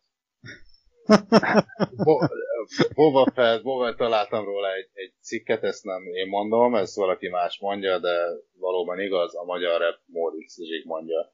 Tehát az ő történetmesélési képessége az abszolút természetes, szívből jövő beszéd, ő aztán mindenféle érzelmen átvisz, tehát valamikor nevetsz vele, valamikor sírsz, valamikor nosztalgiázol, és nála van tényleg az az érzés, hogy ha berakod a fülhallgatót, mint a ott állna melletted, és úgy mondaná, hogy egy, egy haverral beszélgetnél. Tehát semmi zene, meg meló szaga nincs. Van egy jó kis hardcore rap alap, az valahol van. Mindig jön, és akkor így kimondja, ami a fejében van. Valamikor a kutyájáról beszél, valamikor a kedvenc filmjéről, valamikor elmesél a fél életét, és amelyik kalandos is, tehát hú, én nem is tudom, hol Albániában, vagy Grúziában, vagy hol az Istenben volt valami mozigépész, vagy e, szemétszedő, akkor volt Amsterdamban, elektromos riksás, illetve egyébként Bristolban. Amikor én elköltöztem Bristolból, akkor költözött oda, ez valamelyik számából kiderült a számomra. Tehát akkor, akkor jelent meg Youtube-on egy száma, hogy Bristolba költözik, amikor én onnan el most jelenleg aztán Magyarországon él, tehát ez, ez a csáv ez mindig találja magát, és hatalmas, hatalmas szövegek. Az én, én kedvencem a Star Wars. Tehát a Star Wars Igen. biztos, hogy ki fogom linkelni, és akkor meg lehet majd érteni, hogy miért, miért az egyik legjobb. És mai napig miért az egyik legnagyobb. Ez egy örökzöld Abszolút. És hát ő is káromkodik jobbra-balra de hogy mondjam, itt abszolút nem öncélú, elég komplexek a szövegek, tehát nem van eleje, közepe, vége, mondom, átvisz egy érzelmi hullámvasúton, kiváló kommunikátor, és hát ugye nem egy, nem egy otthon ülő típus, tehát kalandos élete van, és az mindig szolgáltat valami meglepetést, illetve valami jó sztorit és nem, nem áll kemény, amikor kemény, akkor tényleg kemény, amikor vicces, akkor tényleg vicces, úgyhogy szerintem egy nagyon eredeti és őszinte figura. Na, hát egyébként részemről ennyi volt a kultrovat. Nem tudom, hogy benned maradt-e még valami, vagy hozzá tennél-e valakit még Bo- ez a listához? Boba Fettel maximálisan egyetértek, hogy az első helyre. Tehát megadod? Megérde, megérdemelten került oda. Jó, hát igyekszem majd a listát kirakni. Facebook oldalunkra emellé majd szerintem mellékelek YouTube bejegyzéseket, és akkor meg lehet vizsgálni. Lehet egyetérteni, nem egyetérteni, meg lehet nekünk írni Facebookon, illetve a már említett uh, Lasteras Podcast um, kukacgmail.com-os címünkre. De én most azt javaslom, hogy menjünk el, mennyi zene után hallgassunk egy kis zenét, menjünk el egy kicsi szünetre, és most hallgassunk Bachot, ami talán kitisztítja a fülünket, és a másik, Máté passióból következik majd egy részlet. De ezen után jövünk vissza, és akkor Spike Lee. Na addig is sziasztok, érezzétek jól magatokat, lassan folytatódik a podcast. És kellemes Bach hallgatást.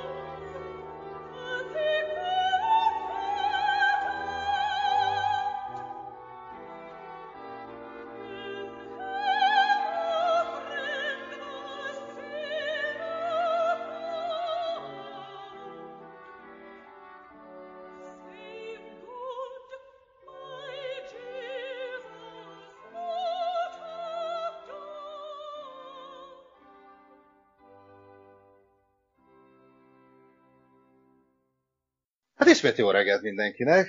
Reméljük tetszett a Bach részlet, amivel tudtunk most szolgálni. Most egy kicsit más vizekre evezünk. Már volt egy halvány filmes blokkunk, de most azért jöjjön egy nagyobb lélegzetvételű. Ezúttal Spike Lee-ről lesz szó, aki Amerika egyik leghíresebb színesbőrű, ezt most azért emelem ki, mert majd később fontos lesz, színesbőrű filmrendezője. És előbb Krisztián tud nektek többet mondani. Nálam biztos, hogy többet, ugyanis a kutatásaim során rájöttem, hogy gyakorlatilag én szinte semmit sem tudok róla. Filmcímeket tudnék mondani, de ezzel most nem nem uh, dicsekednék. Hallgassuk inkább szakértőnket. Krisztián, én most átadom neked a szót. Köszönöm, Peti, de azért szakértőnek nem nevezném magam. Spike Lee az a típusú rendező, akinek a filmjein túl sokat nem kell gondolkodni. Ez most így nagyon durván hangzik, de pozitív értelemben is megállja a helyét. A filmjei ugyanis, pontosabban a legtöbb filmje lényegében ugyanarról szól, a fekete közösség problémáiról, a fai megkülönböztetésről, a negatív diszkriminációról, a médiának a meglehetősen romboló hatása és a szenzációhajház szerepe a mindennapjainkban. Bűnözésről, szegénységről, igazából ezekről szól a legtöbb filmje. Nagyon sovány lenne, ha, ha csak ennyit mondanék, és ez nem is fedi le Spike teljes munkásságát, ugyanis elsősorban 80-asok, a 90-es években csinált olyan filmeket, ami inkább a fai problémákról, a különböző kultúráknak az együttélése során felmerülő problémákról szól. 2000-es években azért már egyre változatosabbak lettek a filmjei. Mik lehetnek azok, amik igazából az ő filmjeinek a védjegyei, a változatos dialógusok, az őszinte szókimondó párbeszédek, különböző társadalmi és kérdésekkel kapcsolatos mondani valói, Igazából ezek mondani valók rendkívül explicitek. Azért is mondtam azt, hogy nem kell sokat gondolkodni a filmein, mert egy az egyben megkapod a filmeknek a mondani valóját. Kicsit didaktikus, kicsit szájbarágos, az elmúlt években ő azért került ismét reflektorfénybe, mert csatlakozott azokhoz az elsősorban fekete színészekhez és rendezőkhöz, akik szerint az Oscar túl fehér, ami én szerintem nem igaz, de, de ő szerintük viszont ez egy, ez egy borzasztó probléma, és ezért bolykottálta a 2016-os Oscar átadásának gáláját.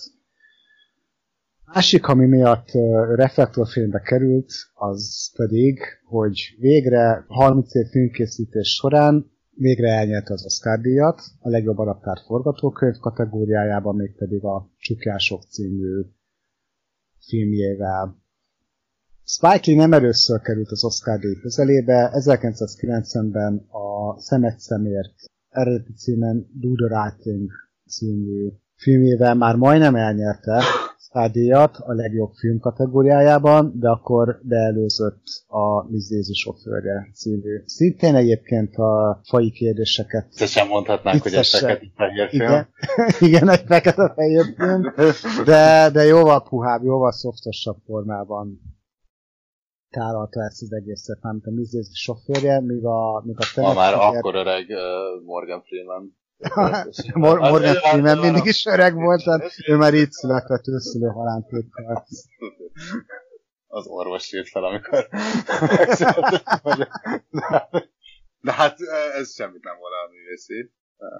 Ez így van, ez így van, és szemet szemért egyébként abban a filmben egy sokkal explicit módon jönnek ki a, tehát a különböző kultúrák együttélése során felmerülő problémák, még emlékezetes film volt a dzsungelláz, ami, ami tulajdonképpen arról szól, hogy fekete férfi, középosztálybeli emberekről van szó, egy fekete férfi és egy fehér, egy olasz származású nő alakít párkapcsolatot, és tulajdonképpen mindkettőjük környezete lehetetlené teszi az együttélést.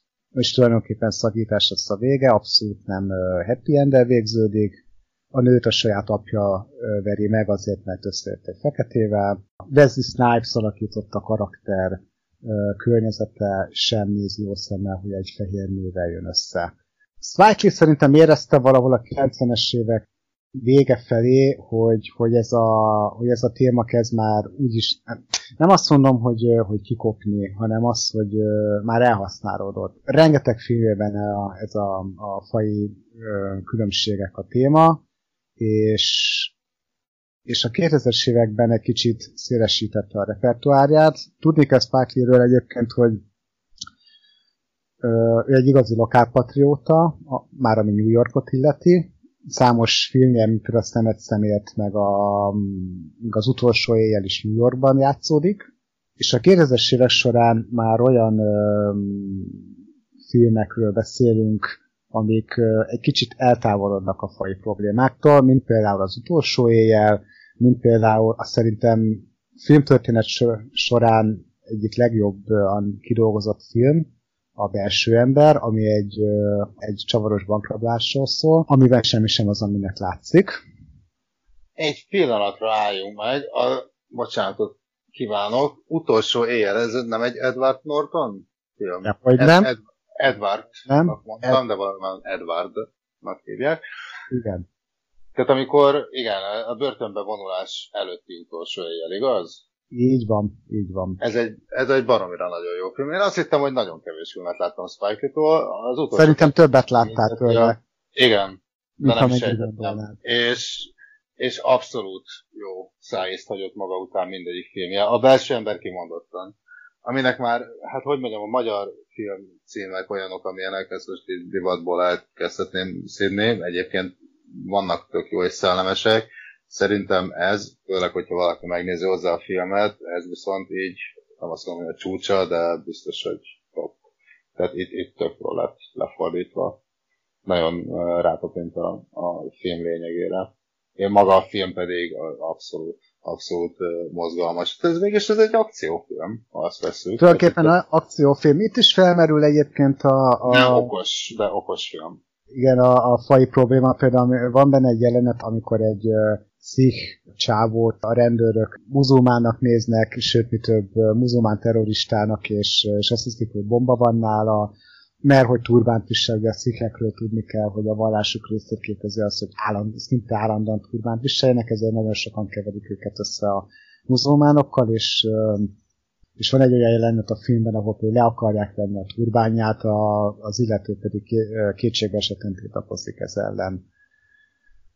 Hát az utolsó jelben egyébként meg megjelenik az, hogy ez egy New York is átalakul, átalakult a 90-es évek során, és megjelentek például az orosz bűnözők, az Oroszországból érkező bűnözők, hiszen ennek a filmnek a, ezen a filmen átvonul az, hogy, hogy a főhős tulajdonképpen ezekkel az emberekkel üzletelt, és ezek az emberek is embereknek köszönhetően került tulajdonképpen majdnem börtönbe, bár azt soha nem tudjuk meg, hogy tényleg börtönbe kerül-e, de én arra tippelnék, hogy nem. De mindenki... De arra tippelni, hogy nem, ez, ez nagyon érdekes, mert én meg pont arra tippelek, hogy igen. Mielőtt a végén ugye van egy álomjelenet, amikor nem is az Edward Norton, hanem az apja narrája végig a, a Igen, ami viszont nem álomjelenet, ami viszont én szerintem nem álomjelenet, mert, mert az apja tényleg elviszi őt egy olyan helyre, ahol remélhetőleg békében és normálisan tud élni. Hát miközben körözik. Miközben körözik.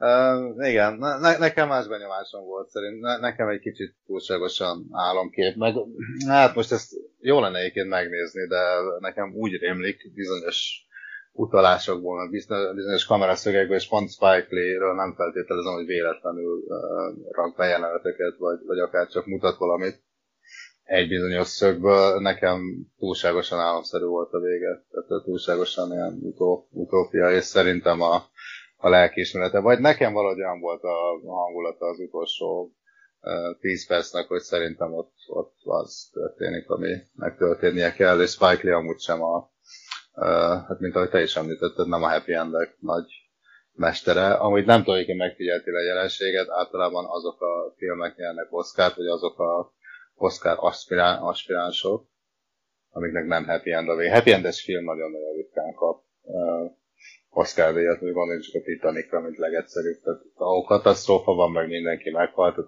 pont nem az történik, mint a, um, a hollywoodi filmek 99%-ában általában azok, és Spike Lee rendre ilyen filmeket készít. Rendre ilyen filmeket csinál, viszont, viszont uh, tényleg 1990-ben és 2018-ban uh, 19-ben jutott el végül. De csak 30 alány év pályafutása során uh, igazából idézelbe csak két alkalommal jutott el az Oscar uh, díj közelébe, és ebből egyszer nyerte meg. Tehát valóban depresszív, valóban kemény filmeket csinált, de ennek ellenére mégsem nagyon díjazta őt az akadémia.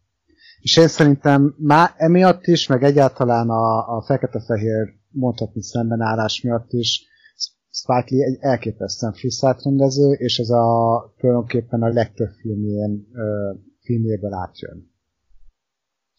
Emellett egyébként a szemnyarában a média szenzációhajhás szerepével is eléggé foglalkozik.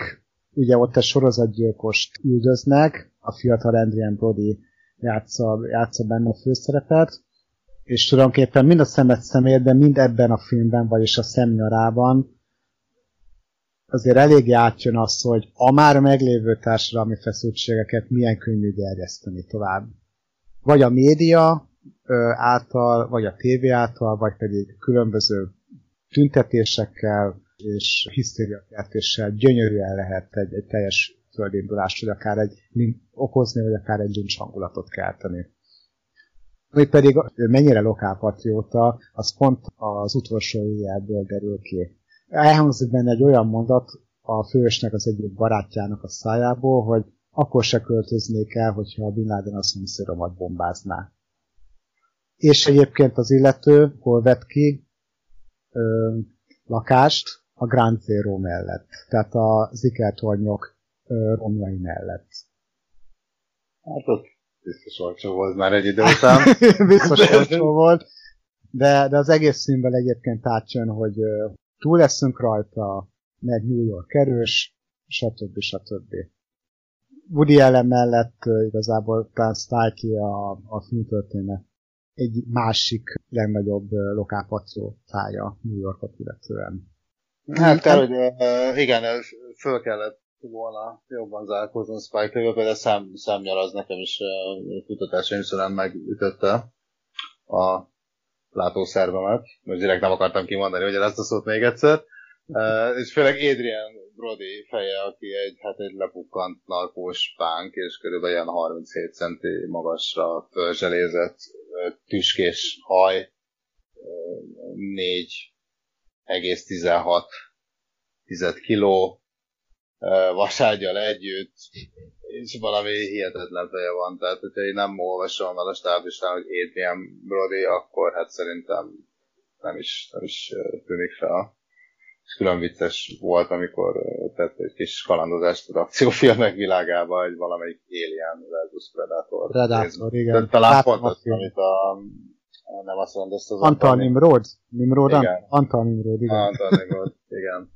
Aki, aki mostanában nem rendes semmi, de most nem akarom elvinni a beszélgetés vonalát. Adrian Brody egyébként szerintem egy baromi jó színész, és egyébként nem tudom, nehéz, nem mondanám, hogy, hogy be lehetne skatujázni, vagy karakterszínész lenne, hogy sok mindent el tud játszani, de azért mégis ez a lepukkant, nem tudom én, valamiféle veszélyben lévő, abból kilávaló, de érzelmileg mindig nagyon ingatag figurákat így hozza jól. Itt egyébként eszembe jutott még egy akciófilm, amiben eladta magát, és abban vicces volt képzelve, nem úgy, hogy így rajta, hanem vele lehetett rögni. Nem tudom, hogy az új bár most egy Spike a témánk, ezt most csak a zárójelbe, és nem is beszélünk el sokat, az új King Kong filmet sikerült megtekintenem még valamikor szerintem, amikor kijött.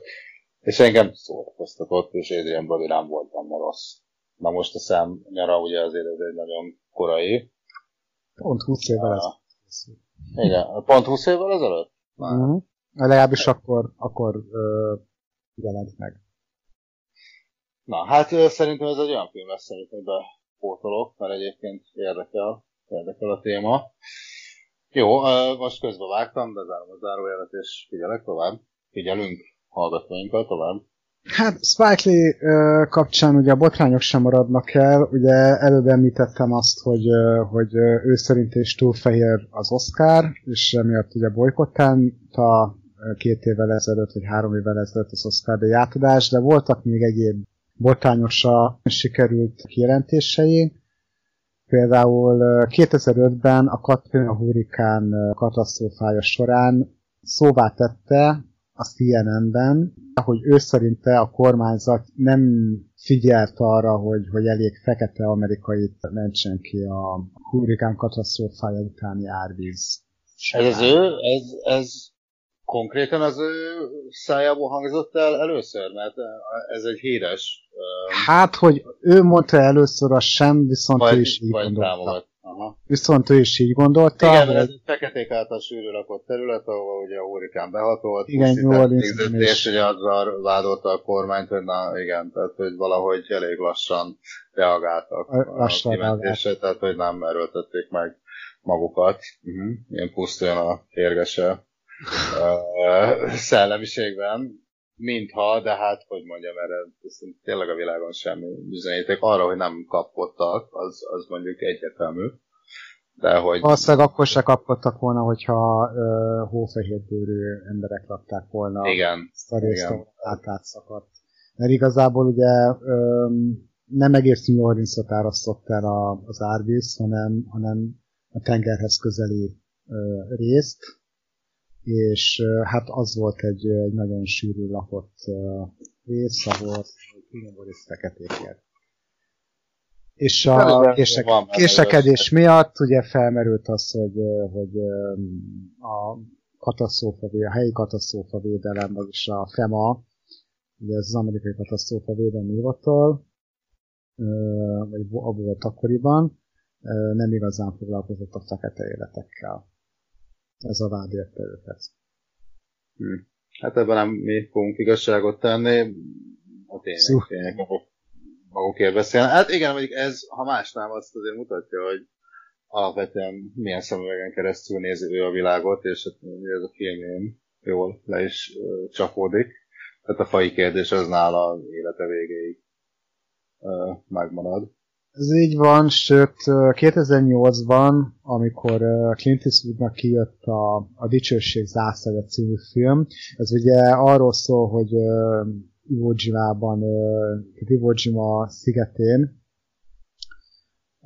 egy, csap, egy csapat amerikai harcolt a japánokkal, és, és tulajdonképpen egy hegynek a, az elfoglalásáról szólt ez a történet. Erről két film is kijött, ez egyik a Dicsőség zászlaja, ami az amerikai csapatok szemszögéből ö, vizsgálta ezt az egész ö, eseményt, a másik pedig a levelek Iwo ami meg a japánok szemszögéből vizsgálta ezt az egészet ezt az egész csatát, és Spike Lee szóvá tette, hogy a Dicsőség zászlaja című filmet, tehát a, ami, ami az amerikai szemszögből vizsgálta ezt a csatát, Eastwood nem rakott bele egy fekete ö, katonát sem.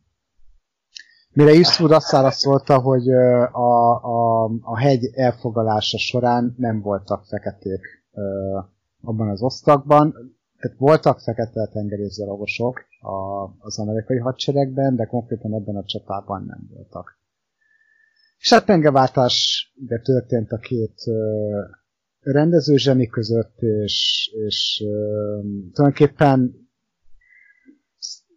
Spielberg, Steven Spielberg volt az, aki kibékítette ezt a, ezt a két sztárrendezőt, ez hogy történt? Elmentek a Mekivel, mindenki kapott egy Happy Meal-t, és onnantól kezdve... Nem tudom, nem tudom a részleteket, de, de lényeg, lény, végül is uh, uh, Spike Lee végül a médiát tette felelőssé, hogy túlhangsúlyozták ezt, a, ezt az eastwood való vitáját, és, és, a, és a médiára kente az egészet, hogy ők csináltak, ők kerültettek ebből hatalmas feneket, és tulajdonképpen az egész felelősséget Spike a médiára, ez megint egy olyan dolog, hogy most ebből, ebből hát ezt lehetne, lehetne elemezgetni. Én szerintem Spike egy nagyon-nagyon frusztrált, dühös, részben, részben okkal, részben viszont szerintem részben szerintem sokban nincs igaza. Tehát sok mindenben nincs igaza, és részben nem okkal ö, csinálja, ö, hát tesz ilyen, tesz ilyen kijelentéseket. Akkor a harmadik ilyen ö, probléma az, hogy ö, 2012 márciusában egy fekete srácot, uh, Trevor Martint lelőtték, ő, ő az egyik uh, fekete áldozata a, a, az állítólagos rendőri túlkapásoknak, ami miatt a Black Lives Matter mozgalom is alakult, és Trevor Martin meggyilkolása után uh, Spike Lee volt az egyikük, akik a, akik a Twitteren hát nyilvánosságra hozták George Zimmerman nevű rendőrnek a címét. Na most a cím az kiderült, hogy ez a cím nem volt pontos, és nem, nem a, a Trevor Martint meggyilkoló rendőr lakik ez a cím alatt, hanem valaki más. Az anyukája. hát nem az anyukája, hanem valaki több más, és, és ők kaptak halálos fenyegetéseket. Mert, mert a kedves felháborodott emberek azt hitték, hogy, hogy az a cím alatt, akik a, a, a rendőr, aki előtte ezt a fekete srácot. Kaptak egy golyót levélben, vagy valami hasonló. Ez hát, mondjuk elég durva. Tehát... Igen, tehát egy, ö, hogy is mondjam, kétszeresen is egyrészt, mert ugye a cím az hibás volt, másrészt pedig nem biztos, hogy, hogy az a legjobb megoldás, hogyha, hogyha hát ez a szemet szemet igen, szelet személyet, hogyha akkor uh, fel, feltoljuk az internetre a címét um, annak, aki, aki jogosan vagy jogtalanul lelőtte ezt a, ezt a fekete srácot. Nem tudom, jó, igen, egyébként ez így szomorú, és uh, rossz ilyenekről hallani, én azon gondolkozom, olyan nincs egyébként, hogy tévedésből fehéreket lőnek, tehát hogy ez soha nem fordult még elő a történelemben. Szerintem. Biztos, hogy olyan is előfordult. Biztos, arányosan valószínűleg szerintem több is a hány feketét. Tehát ez megint olyan, hogy igen, lehet így is nézni, de úgy egyébként ezek, ezek főleg Amerikában ezek simán megtörténnek, tehát ott azért, ahogy mondjam, mint a vadnyugaton előkerülnek a pisztolytáskákból, meg a zokniba tűrt kis mini revolverek, ez az, tehát ott azért sűrűbben lövöldöznek rendőrök, és civilek, vagy hát civilben lévő gangsterek. Vagy ott vannak az iskolai lövöldözések, ahol aztán vagy az a gyilkos sosem válogat, hogy latinó, fehér vagy fekete az áldozat, hanem ott aki hát látod, szórásba. Egy, igen.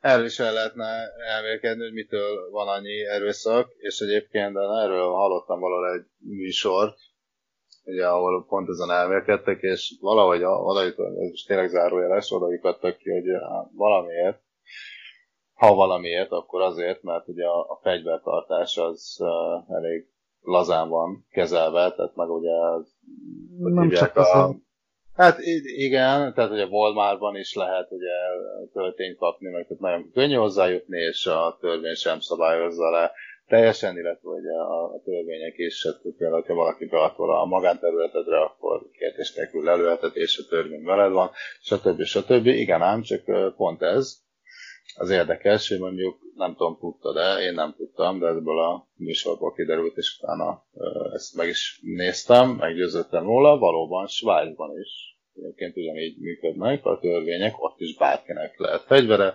ugyanúgy lelőhetett, hogyha behatol, és érdekes módon Svájcban... Mégse hallod, hallod azt, Igen, nem lövöldöznek a rendőrök, civileket, nem lövöldöznek az iskolában, nincs terror cselekmény, eddig lekopogom, hál' Istennek, tehát igen, itt, itt valami más. De szerintem nem most fejtsük meg. Hát a Spike Lee-nek volt erről gondolata, vagy miről lehetett még neki gondolata? Hát pontosan a legutóbbi Oscar díj kapcsán ugyanis ugyan megnyert az Oscar díjat, de a Csukjások című filmét azt ugye több kategóriába is jelölték. Az egyik ugye, ahol, ahol tehát, aminek kapcsán végül elhozta a szobrocskát, az a legjobb adaptált forgatókönyv, hiszen az a film a, annak a rendőrnek az önéletrajzi regényéből készült, aki ugye beépült a Ku Klux Klánba.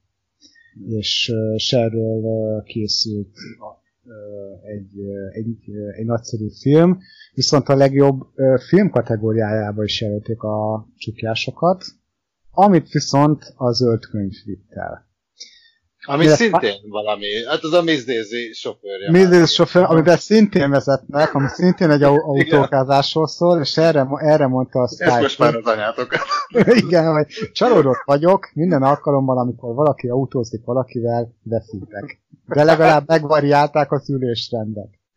De úgy, de úgy igen, igen, mert hogy, mert hogy a Miss Daisy sofőrében a Fekete Morgan filmen a sofőr, itt meg így egy hát, fehér, ez, a világi figura fuvaroz egy feketét, mármint az Ezt a filmet is be kéne pótolni. Az a baj, hogy ilyen filmeket mondasz, mindenre szokom mondani, hogy be kéne pótolni. Leszoktam egy kicsit a filmnézésről, de egyébként vannak jó filmek. Vannak jó filmek, mert az a baj, hogy amikor nagyon bejött ez a képregény hős hullám, de sorozatban, tévé, minden szuperhős. Minden van.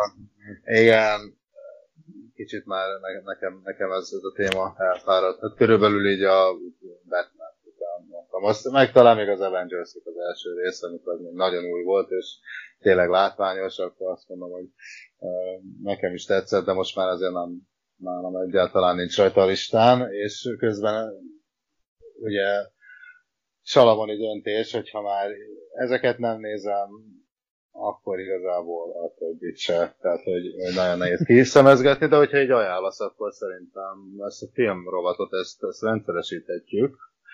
Rendszeresíthetjük, és csak én kezdek fölzárkozni, és akkor a párbeszéd formájában is ezt, ezt jobban megtudjuk. Ja, hát nem szerencsés ez a Spike Lee figura, de azért valami csak leesik neki, tehát azért egy kis oszkárocska, érted? Hát igen, most már végre. Gyönköröldés ide-oda, de, de azért valami csak sikerül összehoznia. Igen, hát ő volt a fekete kaprió, nem? Tehát, hogy neki már nagyon rég kellett volna, és akkor most mert mondjuk nem kaprióznám le őt, mert, mert bár nem láttam ezt a filmet, de minden kritika az zengi, hogy azért ez egy jó film. Ugye Caprio meg hát is egy szerintem szar filmre. Mert a jókér meg nem kapott semmit. igen, tehát ez inkább az életpályára kapta, mint sem arra a filmre, ha bár végig nem volt azt a film, csak nem az volt a... Volt egy ilyen, hát volt egy ilyen nagy érája, de most, ja, most igazából beszélünk Caprióról. Maradjunk Spike Lee-nél, végre Oscar. Végre Oscar. Ez az idei, idei hozománya, igaz? Tehát a igen, igen, igen, ez a, ez a, ez a idén ez a rendgára során nyerte végül a szobrocskát. Úgyhogy uh, szerintem ezzel pályának a csúcsára, tessék. E, bocsánat, csak annyi, hogy mi, mióta alkot? Ezt, e, egész pontosan 1979 óta. Hány éves? Mondjuk én láttam róla egy képet, és én azt hittem, hogy tudom, hogy hogy néz ki, és hát eléggé megöregedett, most már nem tudom. Hát 50, nem... 50, 50 valahány éves, most én sem tudom pontosan, de az biztos, hogy 50-essel kezdődik a, az életkorának a száma. Szóval 1979 óta, az első filmje pedig The Last Hustle in Brooklyn, vagyis az utolsó prosti Brooklynban. Ez egy rövid film.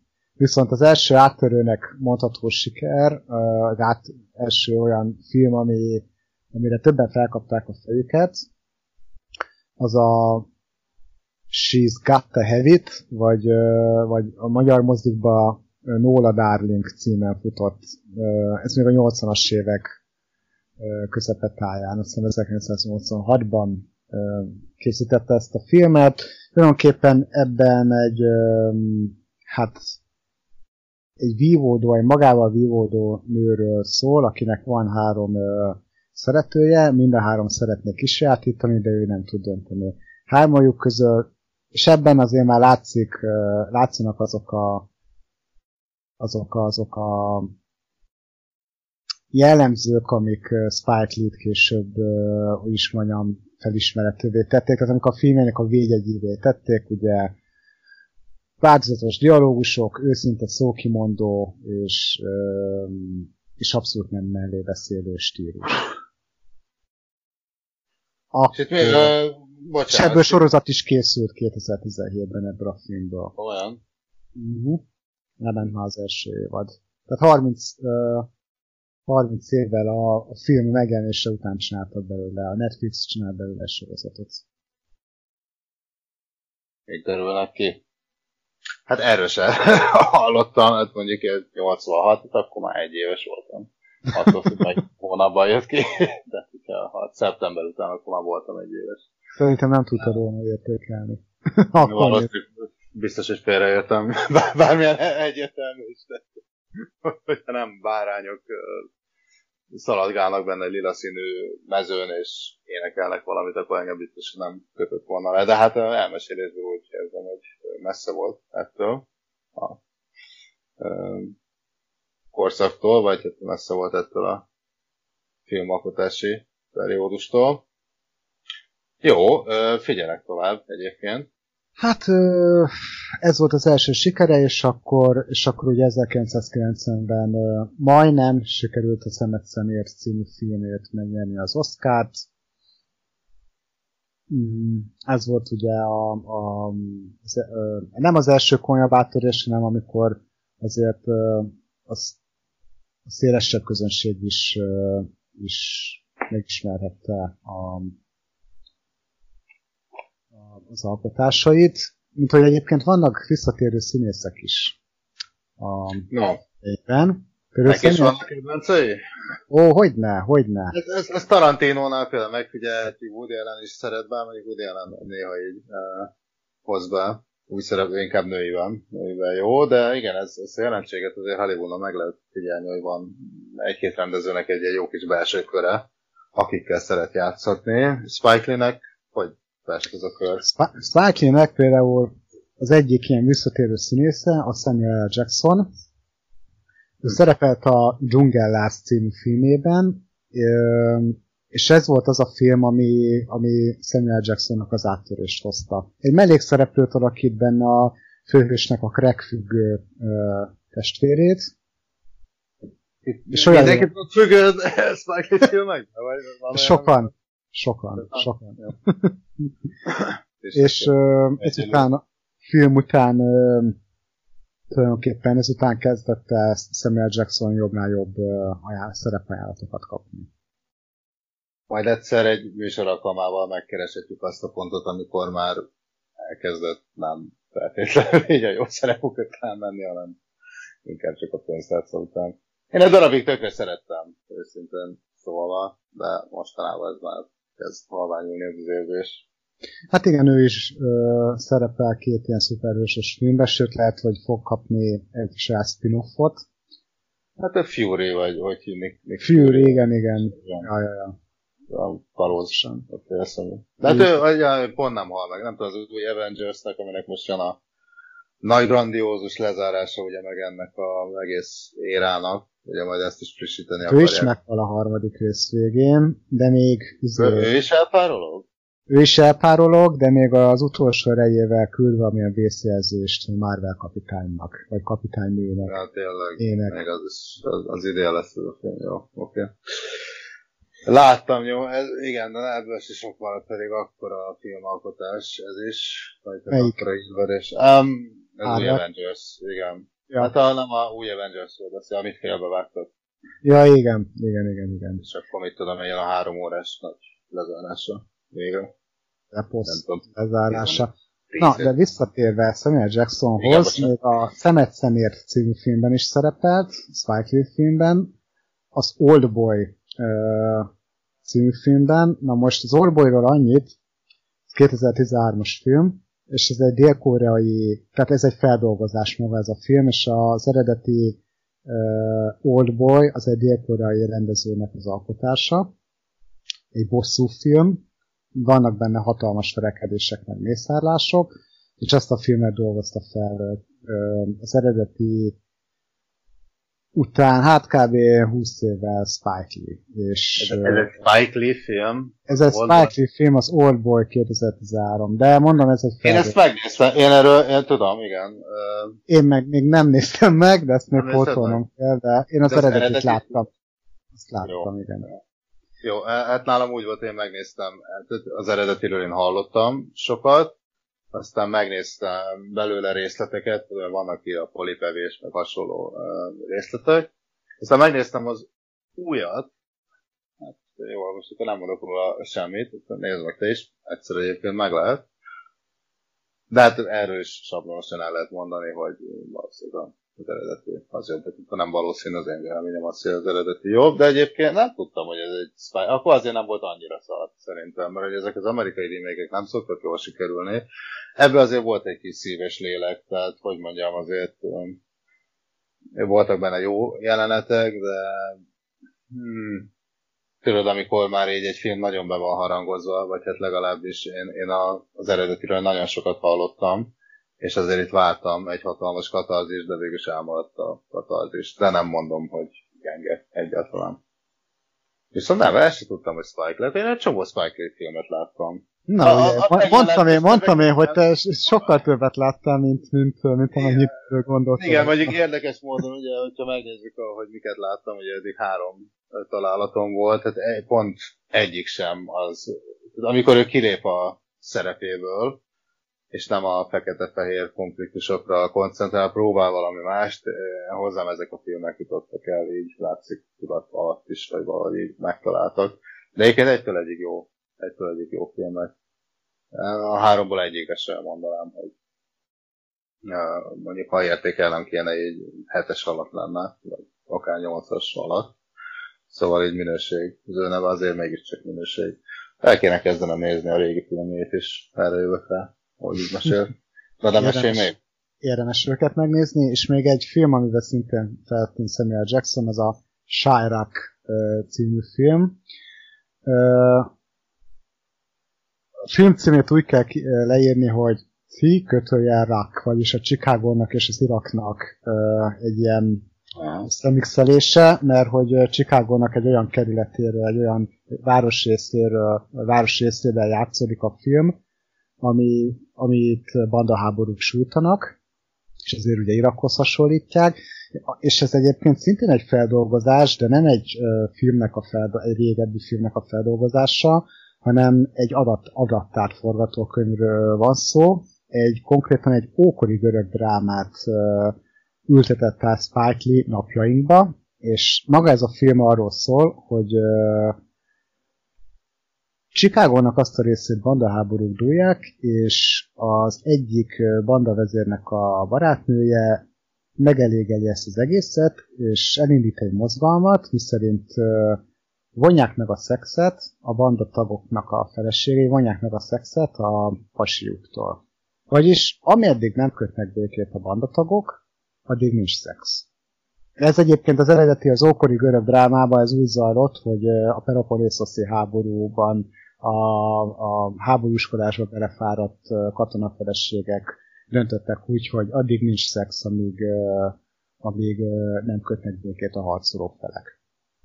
De és mi, ez, ez mindkét oldal feleségei megdobálták? Mindkét oldal, mindkét oldal. Mindkét ez oldal.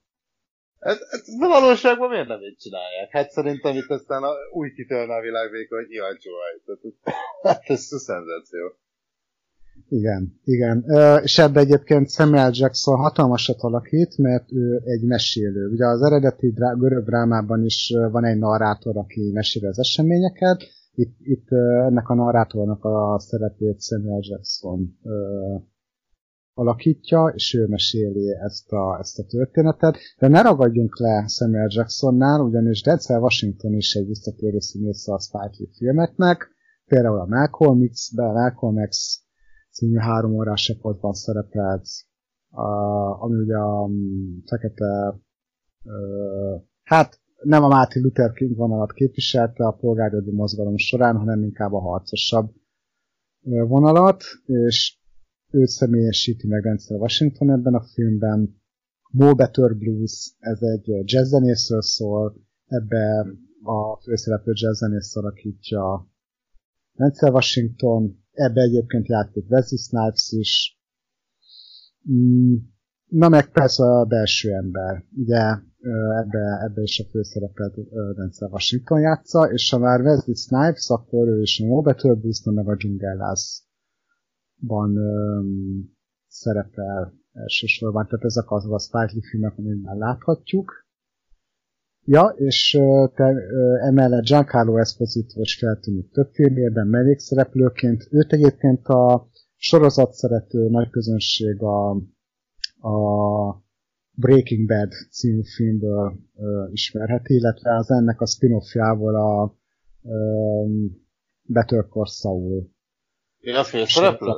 Nem, nem, ő is egy fekete színész, és, és ő inkább mellékszereplő. Ő inkább mellékszereplő. Bár a Breaking Bad-be hát hogy is mondjam, van úgy, hogy mondhatni ő a másik főszereplő, vannak olyan epizódok benne, de alapjában véve ő mellékszereplőként tűnik fel a, a mind a Better Call mind pedig a Breaking Bad-be, mind pedig egyébként a, a Spike Lee filmekben is. Hm. Hát róla még annyi okosat sem tudok mondani, fogalmam sincs, hogy ki ő. Karakterszínész, karakterszínész, valószínűleg ezért nem nagyon ö, hallottál róla.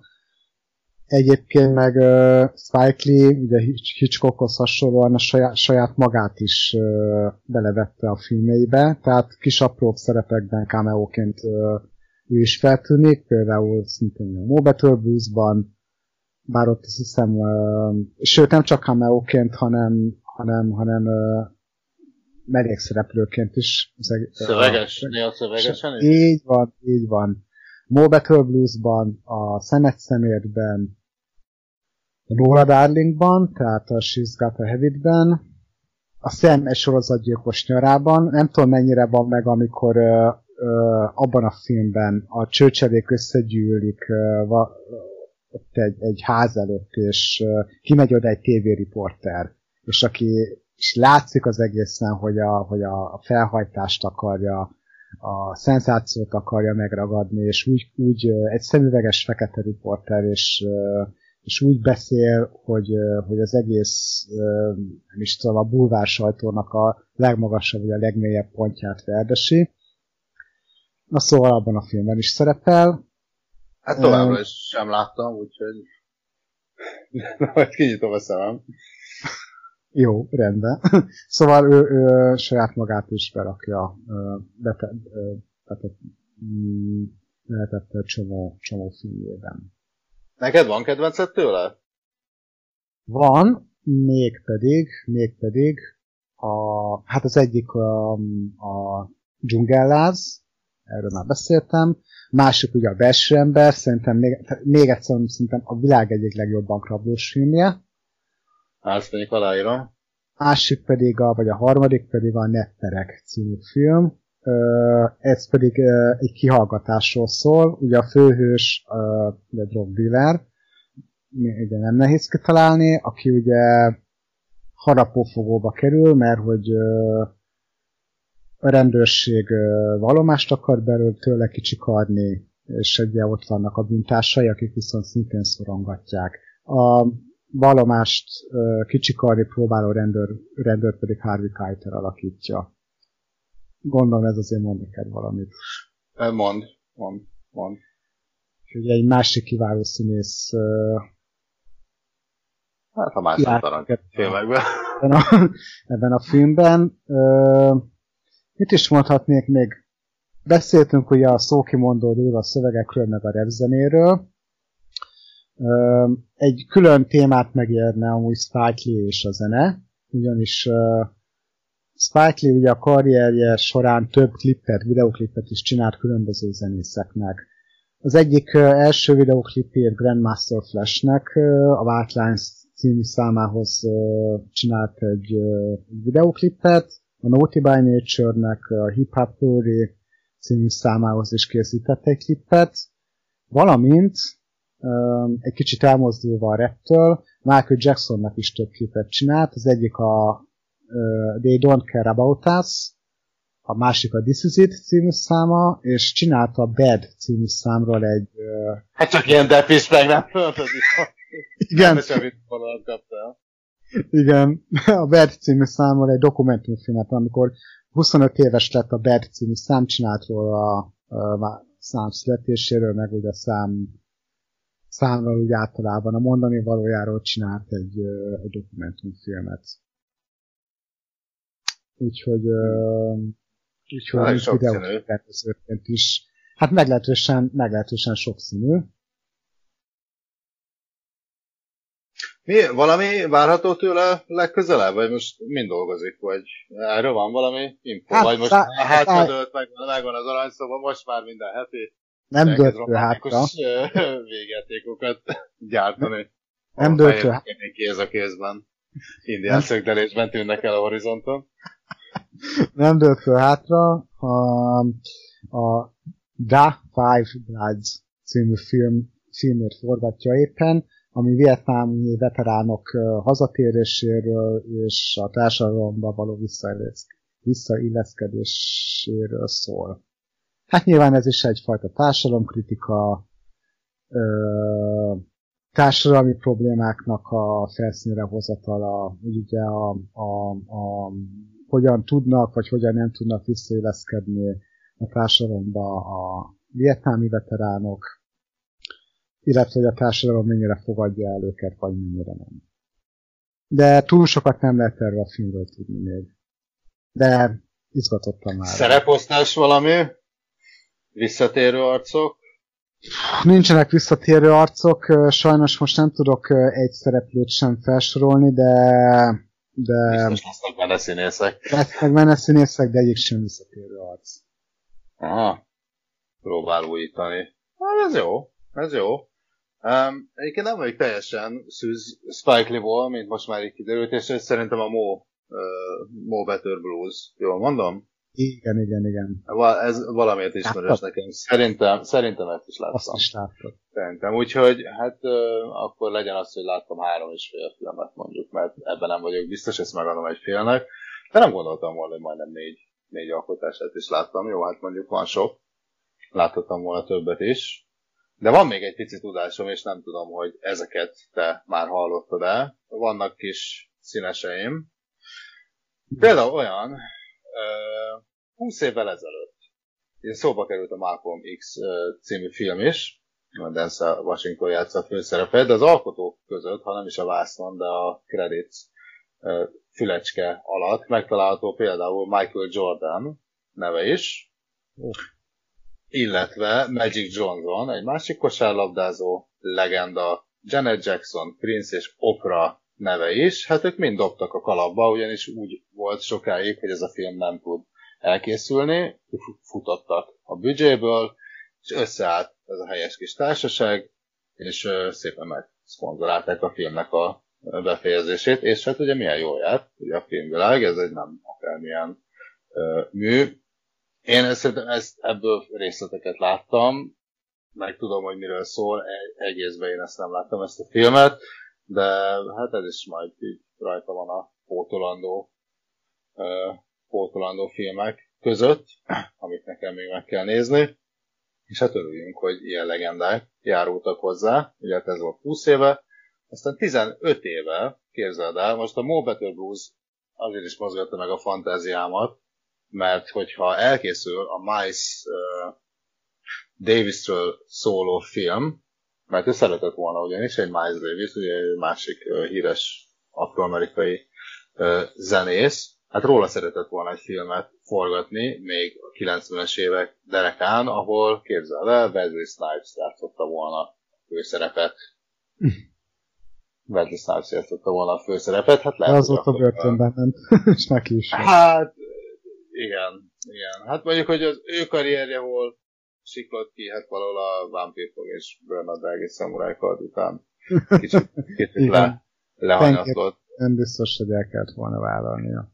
Ez a baj, hogy már előtte rá, rá, át, ráállt ezekre az, az akciófilmekre, de még a pénzvonalban még egész jó volt, ugye Woody Harrelsonnal, Egyébként hát amikor ő... inkább a, a, a, száj, a szájkarata jobban ment, mint a igazi akciózás. Bár nem tudom, nekem mindig olyan furcsa, amikor, hát mondjuk lehet, hogy ezt neki kell vágni, amikor feketék karatéznak, nekem az, nem tudom, mint egy vazári mutatvány. Szóval valahogy annyira nem természetes. Hogyha boxolt volna, vagy valami, ilyen kevés film volt. Na most a pengével is ez a szamurájkardos ázsiai vonal annyira, még a Steven Seagalnál is darabosabb, gépiesebb mozgása van. Tényleg arra emlékeztet, amikor, hát ez gyerekkorunkban volt divat, ugye be kell dobni a kis uh, pengőt, van egyetlen egy darab joystickot, és egy ilyen rohadék markot, egy ilyen markoló kart kell irányítani, amivel hát ücsnyolat, kinder tojást, a tökömpű, ugye micsodát lehet egy dobozból ugye kihalászni, de hát, ugye, egy kicsit előre, vagy túlszalad, vagy jobbra, megy, akkor jobb helyet balra, vagy egy kicsit tolod, de mára elmegy, vagy nagyon tolod, de alig megy, tehát hogy egyszer úgy van kalibrálva, hogy ilyen lehetetlen vele az a szar, és kb. van egy dobásod, meg van ott még egy gomba, amivel leereszted és belemarkol, hát soha a büdös életben, de hogy soha a büdös életben nem lett onnan plüsnyolom, de most az, a Wesley Snipes mozgás ez kicsit ez, tehát nyomod a joystickot előre, és egy kicsit hátra lép. Tehát, hogy, hogy annyira kiszámíthatatlanul mozog, tehát annyira rosszul van kalibrálva az ő mozgása szerintem. Hát nagyon között az izomzata, tehát ugye nem egy kis darab, egyik akciófilmjével se 57-es utas meg ilyenek. Istenem.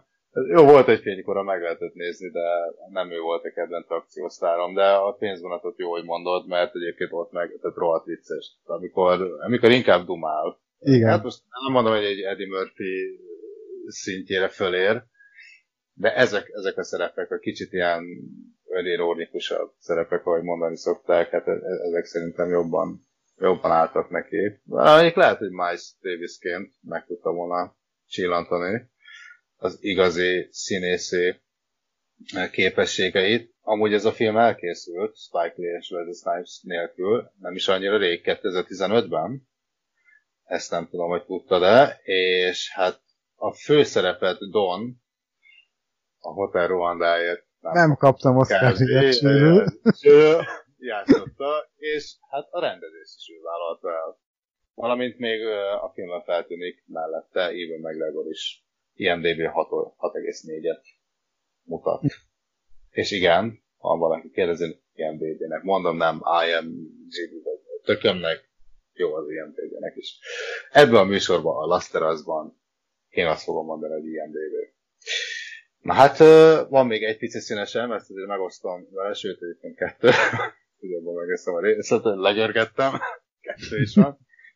Ugye mondtam egyet 20 évvel ezelőttről, 15 évvel ezelőttről, 10 évvel ezelőtt pedig Spike Lee egy meghallgatáson elutasította Bradley Cooper, amire bevallása szerint egyébként Lee maga nem is emlékszik, és ez nem annyira rég derült ki, ez egy két hónappal ezelőtt megjelent videóinterjúban mondta Bradley Cooper. Benne ez nagyon-nagyon mély nyomokat hagyott, nagyon kikészült állítólag, de hát a más, a, hogy mondjam, tehát a meghallgatásról, auditionról másfél perc után úgy vágták ki őt, mint hát macskát. mint a macskát. Úgyhogy ez egy tényleg kis színes nagyon nagy. Ne, nem tudom egyébként melyik, ezt nem, nem írtam meg, nem néztem még a interjút, hanem olvastam, mondjuk tehát ha végignézem, akkor meg azt látom, ami le van írva, tehát ezt is feleslegesen mondtam el. Elég azt, nem, a, igen, tehát hogy, a, igen, de hogy nem, nem írtak oda, hogy melyik, melyik film, de nem felelt meg. Hát, még eleve fehér, érted? Most beválogatni szegény. Kék szemű. Szép Jó, Gregor is szerepel a Jogásokon, nem Spike Hát, ja, igen, igen, igen.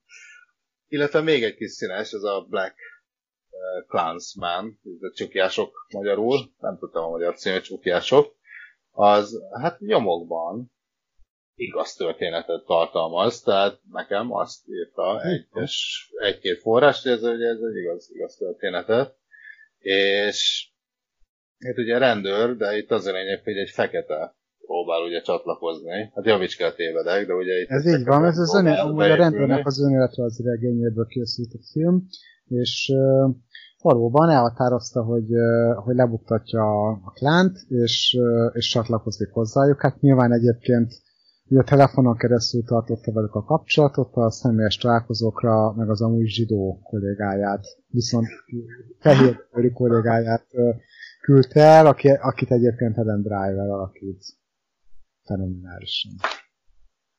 Ő jó abban a filmben? Szerintem az a, az a színész az, az jó. Egyedül a Star Wars filmekben szar, de egyébként meg egy tök jó színész. Megszartam ilyen. Abszolút jó. És most jön majd a Don Quixote, és na, az is egy elátkozott film, a száz év alatt lett kész. Ja, igen, arra hallottam, hogy uh, az se született. Végül elkészült. Vé, uh, végül elkészült. Úgyhogy, ja, uh, Spike Lee-ről maradt még benned valami esetleg? Hmm. Nem. szerintem, szerintem. Most gondolkodtam egyébként, hogy mit mondhatnék róla. Én szerintem minden fontosabb dolgot el, elmondtunk róla, megbeszéltünk vele kapcsolatban. No, hát hogyha ez így van, akkor én köszönöm szépen a hallgatók nevében is a, a felvilágosítást. Egy dolgot biztos, hogy elhatároztam, hogy Spike lee fel kell zárkozni. Pont olyan típusú filmeket készít, amire én most vágyom, tehát ami most azt mondom, nem kell sokat gondolkozni, inkább azt mondom, hogy valami jóval kézzelfogható, valami jóval valósághoz közelebb álló, érdekes um, téma vezetésű film, tehát most nekem annyira egy a fantazmagória nem, és az ő filmei attól függetlenül, hogy a, a szereplők szókimondóak azért eléggé élesen rávilágítanak bizonyos problémákra, úgyhogy um, Spike Lee az, az, akiből most nekem így kicsit jobban kell készülni, szerintem jó jól fogok szórakozni a filmén. Felvidulni nem fogok, az tuti, de bizonyos hangulatban, hogyha megtalál, akkor én úgy vélem, hogy, hogy jó, jókat fogok látni tőle. Na most viszont jó filmek után én szusszanásképpen azt javaslom, hogy hallgassunk egy kis jó zenét, ugyanis a Máté Passi jó volt, további részletek várnak ránk. Úgyhogy a Lasteras stábja most egy megközelítőleg három percre elmegy pihenni, addig kedves hallgatóink számára pedig Bachot fogunk sugározni. Maradjatok velünk, három perc múlva jövünk vissza.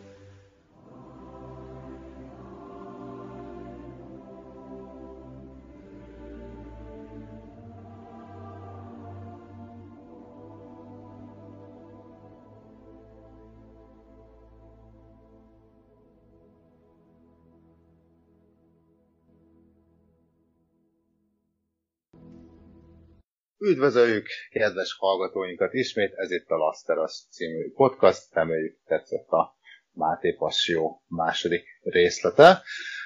Ebben a blogban most kicsi follow-up eh, az előző adáshoz, illetve sport rovatba is átfordul majd a téma. Na most konkrétan miről van szó?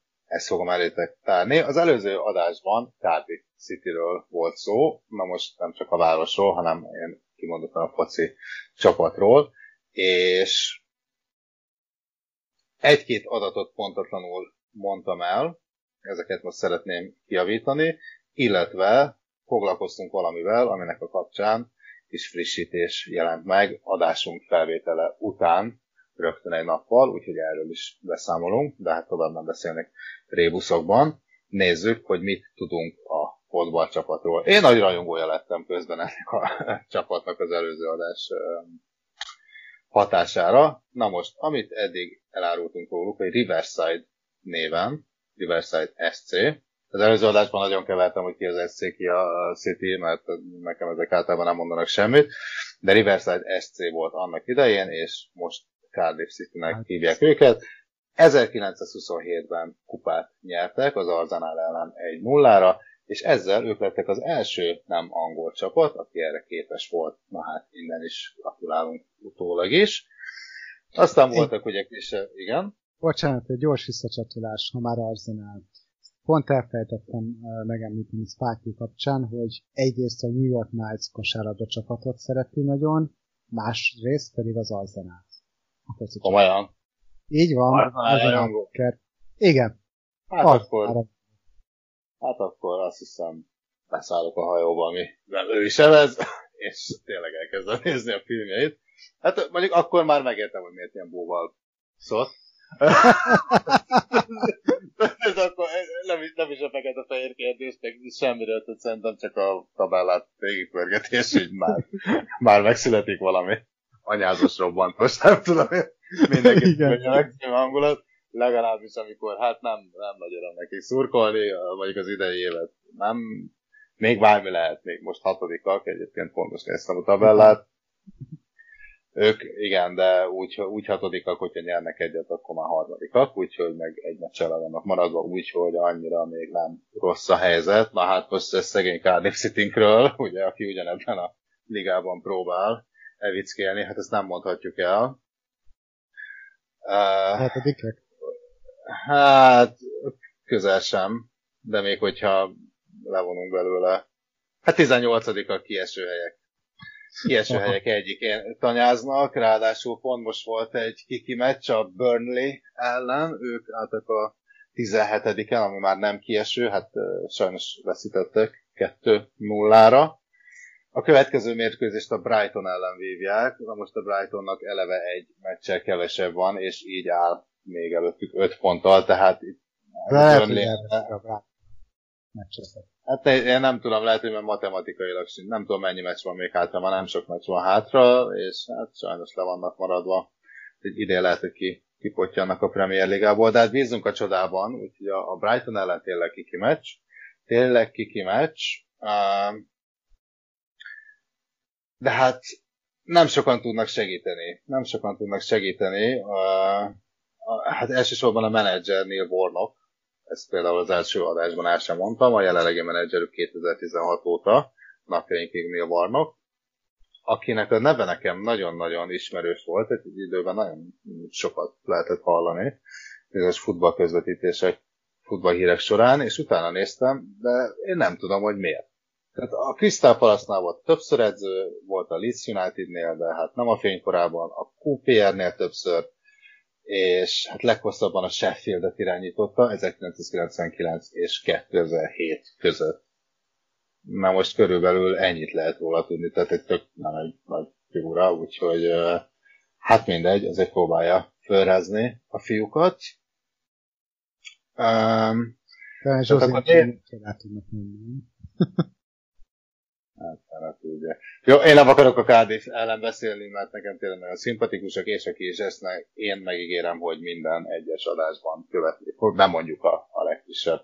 A két adás közt eltelt időben, hogyha játszanak, akkor ezt bemondjuk, jó?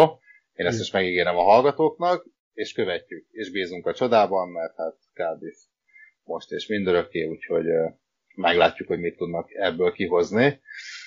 Na most említettem, hogy ugye nincsenek annyira jó formában. Hát mit játszottak a két adásunk között eltelt időben? Hát egyrészt játszottak a Chelsea-vel otthon, ott kettőre kaptak ki. Legalább lőttek egy gólt. Na.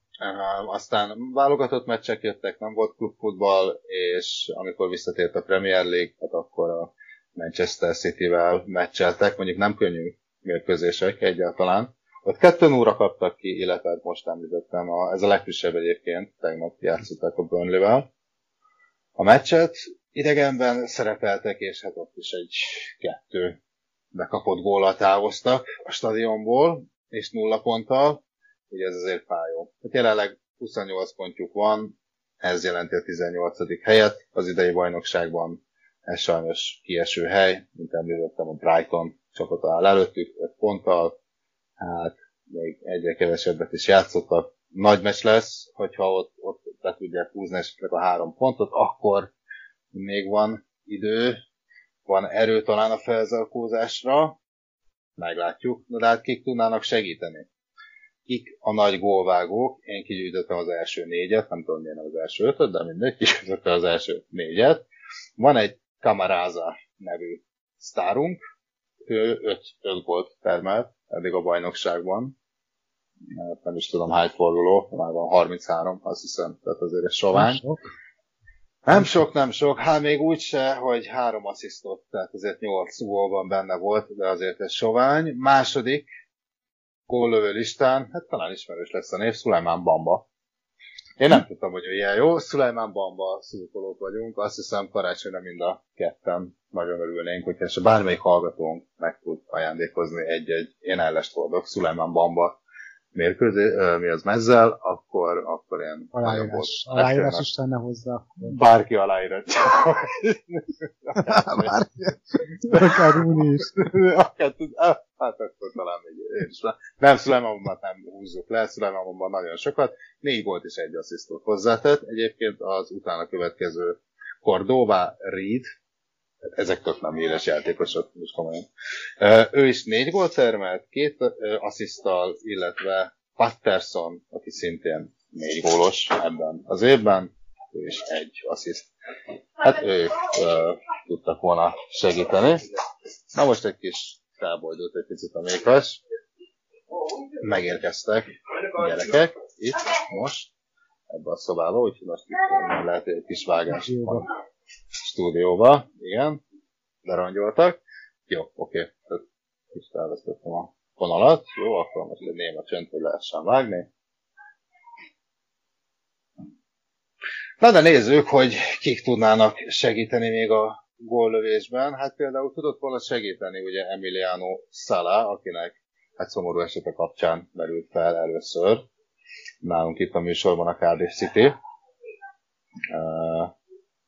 Az meg ez egy kurva hangosak Na jó, oké, okay, vidáman, na, folytassuk. Tehát nézzük, nézzük azt, hogy kik tudtak volna segíteni. És tudott volna segíteni vele Emiliano Sala, akinek ugye szomorú esete kapcsán merült fel nálunk, a Cardiff City együttesének neve. Ugye csak egy minimális áttekintés és egy pici falu tehát Emiliano Sala argentin származású, és hát az előző adásban két csapatra is tippeltem, hogy melyikbe játszott, hogy a Nonc volt, a másik a Rens, hát igazából olyan Nonc játékosa volt, ezt csak így magamnak is elmondom. Na de hát mi volt akkor ugye a hír? Tehát Szalát január 19-én mutatták be Cardiffban, majd a csatár visszatért Franciaországba, hogy elbúcsozza a csapattársaiktól, és összeszedje a holmiát. A kisrepülő január 21-én este útban Nanzból Cardiffba eltűnt, a Lamas csatorna fölött ezzel utazott volna vissza már az új klubjához. És hát volt annyi fejlemény, hogy február 4-én megtalálták a, hát nem csak a géproncsait, hanem sajnos az ő holtestét is. E, na most ettől a Nanc már február 5-én levelet küldött a Veszi klubnak, amiben jelezte, hogy ragaszkodik a transferdéhoz. Na most a Cardiff City szerint érvénytelen volt, a repülőgép balesetben meghalt Salah szerződése, így nem kell kifizetni a játékos egyébként 17 millió eurós, ez kb. 15 millió fontos átigazolási díját.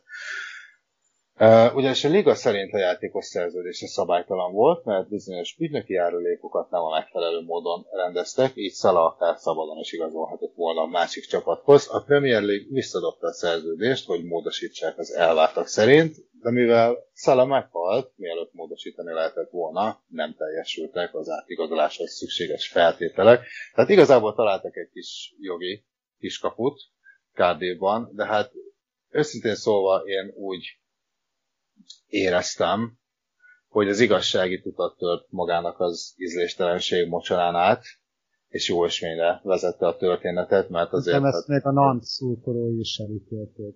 Nem tudom, így van, így biztos, van. de szerintem ha van bennük jó érzés, akkor ezt ők is izé, mélységesen elítélik a, a klubvezetés által. Igen, és én egy picit elgondolkoztam, és például milyen, jó, oké, követeljük a pénzt, és egyébként milyen esetekben lehetett volna ezt kifizetni.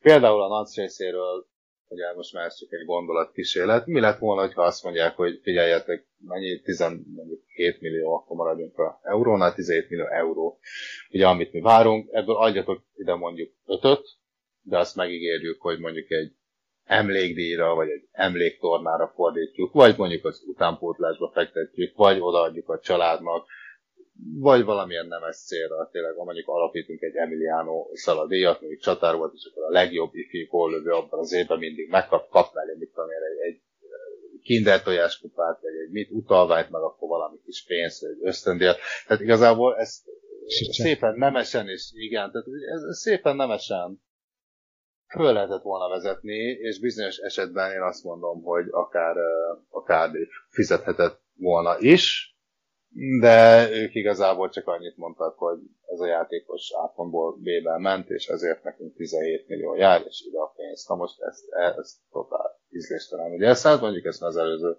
adásban megalapítottuk, ezt most nem akarom újra uh, lerágni, ezt a csontot, de, de én úgy érzem, hogy itt, itt KD-ban valami olyasmi történt, ami, ami az én szívemhez, meg az én felfogásomhoz jóval közelebb áll.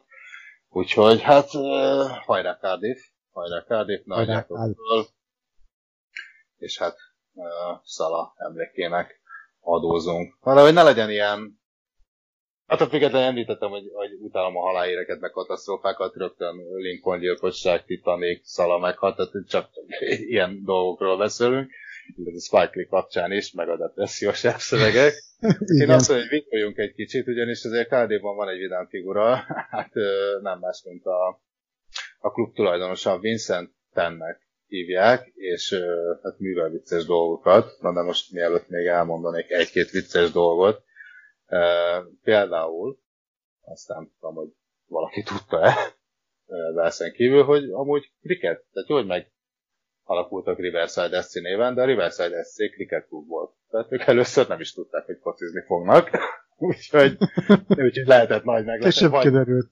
Vagy még nem tudom hányan játszik a cricketet, tehát lehet, hogy elég sok haver csatlakozott még ez a Riverside nevű klubhoz, és akkor kénytelenek voltak már focival foglalkozni. Úgyhogy menet közben jött egy kis ihlet, és, és cricketből váltottak a labdarúgásra. Amúgy a becenevük Bluebirds, tehát kék madarak, ezt a mez is tükrözi. Egy ideje, mert először nem kékben, barnában, illetve nem kékben játszottak, hanem barna narancs sárgában.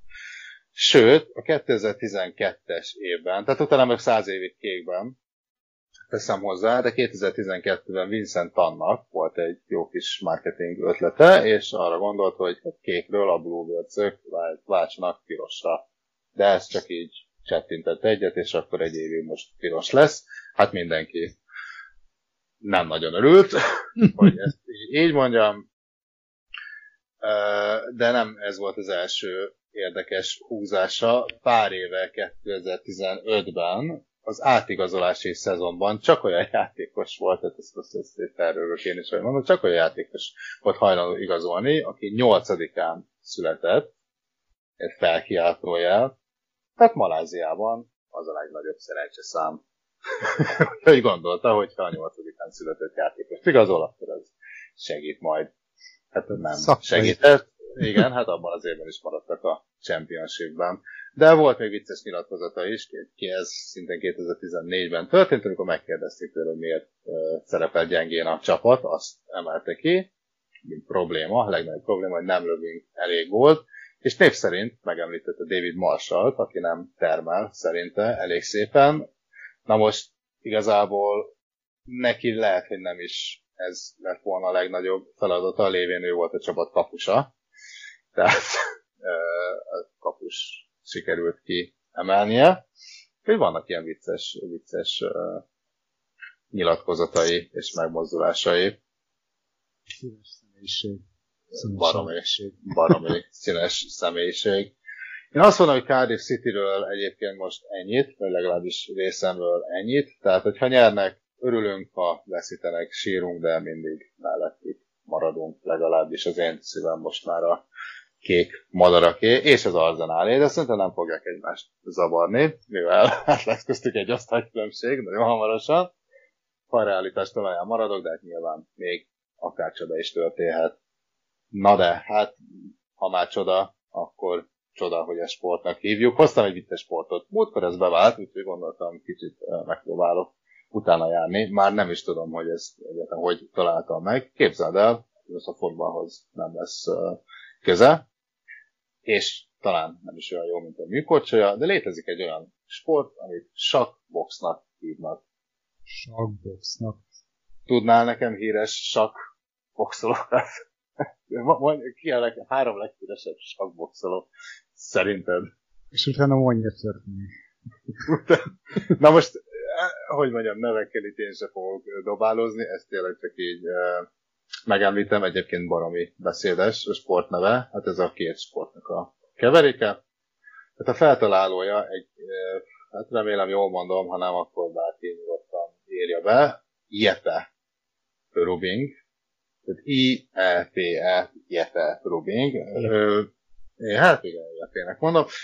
Ő egy előadó művész, ő egy előadó művész, tehát alapvetően performance installációi vannak, és akkor kitalálta, hogy legyen egy ilyen sport, ahogy ezt miből találta ki. Egy 1992-es francia képregény adta az ötletet, aminek az eredeti címe, hát ezt most nem tudom franciásan mondani, úgy mondom, hogy le van írva, Freud Equator, ez Cold Equator, magyarán hideg egyenlítő ez volt a képregény címe, amely képregényről, hát van egy nagyon sovány Wikipedia cikk, amiből körülbelül annyi derül ki, hogy ez egy trilógiának a része, és hát ugye az én keresési tudományom nem csak odáig terjedt, hogy beírom a Google-be, azt tudom, hogy van egy másik kis fülecske a fejlészben, ami az Image névre hallgat, tehát nem voltam ezt rákattintani és megnézni, hogy hogy is néz ki ez a képregény. Hát ugyanabból a három képből dolgozik az egész Google adatbázis, és javarészt ezek a képek is, hát hogy mondjam, a szöveget, illetve franciául vannak, tehát se fogalmam nincs. Ez is egy, hát nagyjából szétvettelű emberek sakkoznak benne állandóan, illetve van benne valami nő, aki szerintem vámpír. Na de hogy mire szól ez az egész fogalmam sincs. Na de hát ebből uh, jött az ötlet, hogy legyen egy ilyen sport. Ez egy egyszerű performance-nak szánták, de kicsit túlfejlődött olyannyira, hogy szervezetek, tehát ugyanúgy, mint a boxban, box szervezetek alapultak, és van férfi és női ö, szervezet is, illetve edzések, és világbajnoki övekért megy, vagy ment a csata. Na most annyit tudok még róluk, hogy 2003 és 2015 között vannak meccseredmények, illetve feljegyzések, lehet, hogy már picit elfogyott a lendület, de amikor ez a fénykorát élte, akkor a világbajnoki mérkőzések az Amsterdamban, Tokióban és Berlinben, Berlin arénáiban zajlottak ütközetek, úgyhogy, úgyhogy ezt, ezt annak idején komolyan vették, Na most egy pár szó szabályokról, hogy mit vettek ezen annyira komolyan. 11 menetes egy ilyen mérkőzés, egy profi meccs. 6 menet sak és 5 menet boxból áll így felváltva. Sakkal kezdődik, sakkal végződik, és 3 perces meneteket vívnak mindkettőben. De úgy van, hogy aki az egyikben nyer, tehát mondjuk TKO-KO, vagy sakmat esetén, tehát aki az egyiket viszi, az viszi az egészet. Tehát akkor ott vége van vége van. Na most éppen ezért, mert ugye három perces a sakmenet is, ezért a Blitz uh, chess, ez egy, ez egy stíl, tehát ez egy ilyen gyors sakkozás, tehát itt nem ülnek azért le három órára uh, dominál. Hát boxban nem tudom, hogy melyik stílus. Boxban nem tudom, hogy melyik stílus, de még egy kis érdekesség, hogy um, maga a feltaláló Jeppe Rubing, ő, úgy tudom, egyszer biztos, de ha jól tudom, akkor többször is volt világbajnoka ennek a, ennek a sportnak. Na, ilyenek vannak, Krisztián. Ilyenek vannak. Ilyen világban élünk, ahol sakkot és boxot egyszerre lehet játszani. Szóval a boxkesztyűvel tologatják a figurákat. Hát ezt, ezt, ezt mondjuk nem tudom. Ők is szájukkal rakják a... Kiesett a királynő a fogaink közül.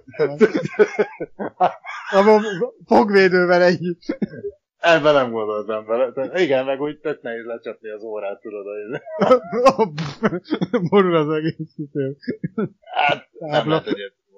Úgyhogy uh, videókat nem találtam, csak képeket alapján úgy éreztem, hogy a videókat csak akarom látni, de azért van egy ilyen, van egy ilyen vonulat. Nem rossz, nem rossz. Nem maradunk a mikor csajánál, nem? Én azt mondom.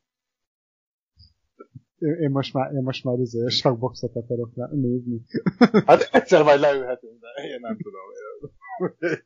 Nem ígérek semmi. Kapaszkodj. Jó. Jó. Én, én azt mondom, hogy... Jó, ezután nagyon nehéz lenne bármit átvezetni, vagy úgy átvezetni, ahogy szeretném, úgyhogy én azt mondom, hogy egy nagyon pici zenére, ugyanis van még egy, egy rövidke részletem a Máté Passióból, ezt Baktól hallgassuk meg, és zene után visszajövünk, de már csak egy nagyon rövid időre, és hát megint egy bazinagy valami jön. Múltkor bazinagy denevér volt, hát most is bazinagy valami, azt még nem mondom meg, hogy micsoda, hanem már egyszer mondtam, hogy vízi erőmű, tehát ennek semmi értelme nem volt. Na de, zene után fitten frissen hallhatunk befejezésképp egy jó kis vízi erőmű sztorit. Maradjatunk velünk. Nem menjetek. Jó, most semmi cigi, semmi pisi, szerintem ezt izé lendületből ledaráljuk. Mit szólsz hozzá? Oké. Okay. Jó? Oké. Okay. Na, jó, akkor iszem egy kortyot, meg veszek egy levegőt, de hallod, olyan kis kompánia érkezett, hogy nem hiszem, ha? Azt mondom, belelőgött a, vagy belehallatszódott a kúgyotnak a... Nem baj, mert valahogy megvágom, rakok alá bakot. Mindegy.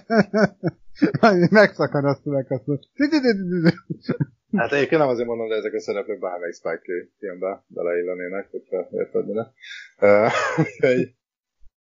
Na. Kinek a gyerekei jutottak nem, vagy? Nem, mindegy, teljesen nem tudom, nem is tudom. Na jó, uh, azt mondom, hogy amíg megy a zene, gyorsan összeszedem magam, és akkor mindjárt beszámolok, és rátérünk akkor a bazi nagy vízerőműre. Jó? Jó. Okay. Egy fél percet kérek még, ami most néma csendben leszek kb. 20 másodpercig, ezt gyorsan átfutom, és akkor megszobálom szépen lendőt is. Te, ez behallatszik amúgy? Igen. Igen?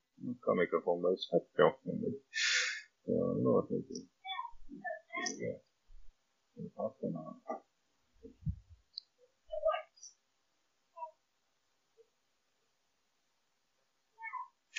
azt szerintem ez menni fog majd valahol. Majd valahogy megoldjuk. Nyelven pörögjön. Jó, oké, akkor visszaszámolok és visszatérünk, jó? Oké, oké. Akarod te konferálni, mint vízi erőmű? Hát ennyit már tudsz. A napfénypontja. jó. Akkor mindjárt meglátjuk. Csinálod akkor? Csinálom akkor. Jó, rendben, akkor, akkor számolj te, jó? És akkor, ha úgy érzed, akkor nyomjuk. Akkor három, kettő, egy.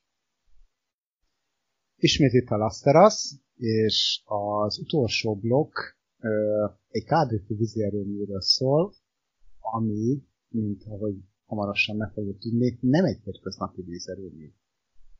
Akkor át Így van. szót Petinek. Köszönöm szépen a szót. Egy dolgot javítanék ki, semmit ezek Cardiffhoz. Tehát ez csak egy bazi nagy vízi erőmű. Múltkori adásunkban bejött, hogy egy bazi nagy denevéről beszéltünk, gondoltam, most is valami leg-leg-leg nagyobb cuccról szeretnék, és találtam egy érdekes kis dokumentumfilmet egy leg-leg-legnagyobb vízi erőműről. Na most ez, hogy milyen messze van Cardiff-tól, ezt megnézhetném térképen, de most nem teszem, viszont elátlom, hogy Kínában van, és a Yangtze folyóból emelték ki. Az egy bazinag vízerőmű egyébként. Ez egy, ez egy nagyon nagy, ez egy nagyon nagy vízerőmű, három szurdok gát, a magyar neve. Igen, három szurdok gát, igen, igen. Kettő kilométer hosszú, 60 emelet magas, ezt nem tudtam így vizualizálni, hogy mekkora ez a 60 emelet, ez 100, több mint 180 méter jelent, hát ez bazi nagy, ez, ez úgy, hogy van, óriási.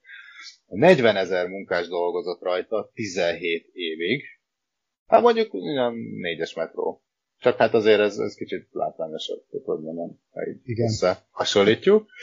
2015-ben, ha jól tudom, itt lehet egy picit tévedek, de 2015-ben adták át teljesen véglegesen, mert így részletet már 2012-ben működés alá helyezték, különböző turbinákat, meg apróságokat kellett még rajta változtatni. Azt hiszem a legesleg véglegesebb átadási idő az talán 2015 volt de ami viszont teljesen biztos, hogy 22.500 megawatt a teljesítménye. Na most, hogy ezt össze tudjuk hasonlítani bármivel, ez pont a duplája annak, mint Nagy-Britannia összes nukleáris erőművének összesen 15 nukleáris erőműve van Nagy-Britanniának. Tehát ez dupla annyit így egymagába ledarál. Azért ez, ez nem kicsi, hát ez még a kínai mértékekhez képest is valami hatalmas, óriási. Na most a megépítéséhez el kellett terelni ugye a két kilométeres folyót, ami hát ugye nem egy rövid táv, és kitelepítettek, hát vagy átraktak valahova egy millió ember. Egy millió ember kellett. Hát ez egyik napra másik. Jó, mondjuk az ott nem egy nagy százaléka, igen, a lakosságnak, tehát most ti eddig itt laktatok, hát most már nem. Úgyhogy ez valahogy így zajlott. Na most egy-két érdekes adat még. 28 millió köbméter betont használtak fel az építéséhez. Na most, hogyha... Hány népstadion, vagy bocsánat, Puskás Ferenc stadion kerül neki belőle? Szerintem meglehetősen sok, ugyanis hogyha ezt ilyen egyméteres átmérői tömörkörgyűrűbe sikerülne um, belesűrítenünk, ez körülélne a Földet konkrétan. Tehát annyi, annyi beton van benne, hogy egy méteres, és az se kicsit, tehát egy egy méteres átmérőjű tömör betonból kiöntött gyűrű átérni a Földet. Mondjuk költöttek is rá 37 milliárd dollárnál át meg a cech. Hmm. Tehát ennyiből, ha vízerőművet akarsz, akkor 37 milliárd. Hát, hogyha a legnagyobbat szeretnél, akkor ez 37 milliárd dollárból lehet ö, kihozni. Így az információim nagy részt egy dokumentum filmből származnak. Na most hát ez a Disco, hát a Discovery channel ment le. Ez, ez csak érdekes képen elmondott, hogy egy 47 perces játékidejű film, amiből ugye ami arról szól, hogy a világ legnagyobb gátja a három szurdogát, ami Kínában található. Ami nem Cardiffban van. Ami nem Cardiffban. Na most de nem is Amerikában, ettől függetlenül, hát egy jó bő 30 perc innentől kezdve a Hoover gátról szól. Tehát ugye ez az egyik leghíresebb amerikai uh, gát. Hát egész pontosan egyébként felsorol, ha jól emlékszem, hat problémát, amivel meg kellett küzdeniük a Yangtze folyóra épített három szurdokgátnál és egy csomó probléma a Hoover gát kapcsán merült fel, és ugye mivel azt a sikerrel megoldották, ezt itt le tudták másolni, vagy valahogy ilyen olyan formában be tudták építeni a három szódokba is, de a Hoovergát az, az minden második szó, egy 30 percen keresztül, mint említettem. Um, na most utána néztem, amúgy maga Hoovergát a top 10-ben sincs, hogyha nagy um, gátokat, legnagyobb gátokat nézzük, 11. helyezett egyébként, tehát épp hogy kiszorul, de azért nincs benne.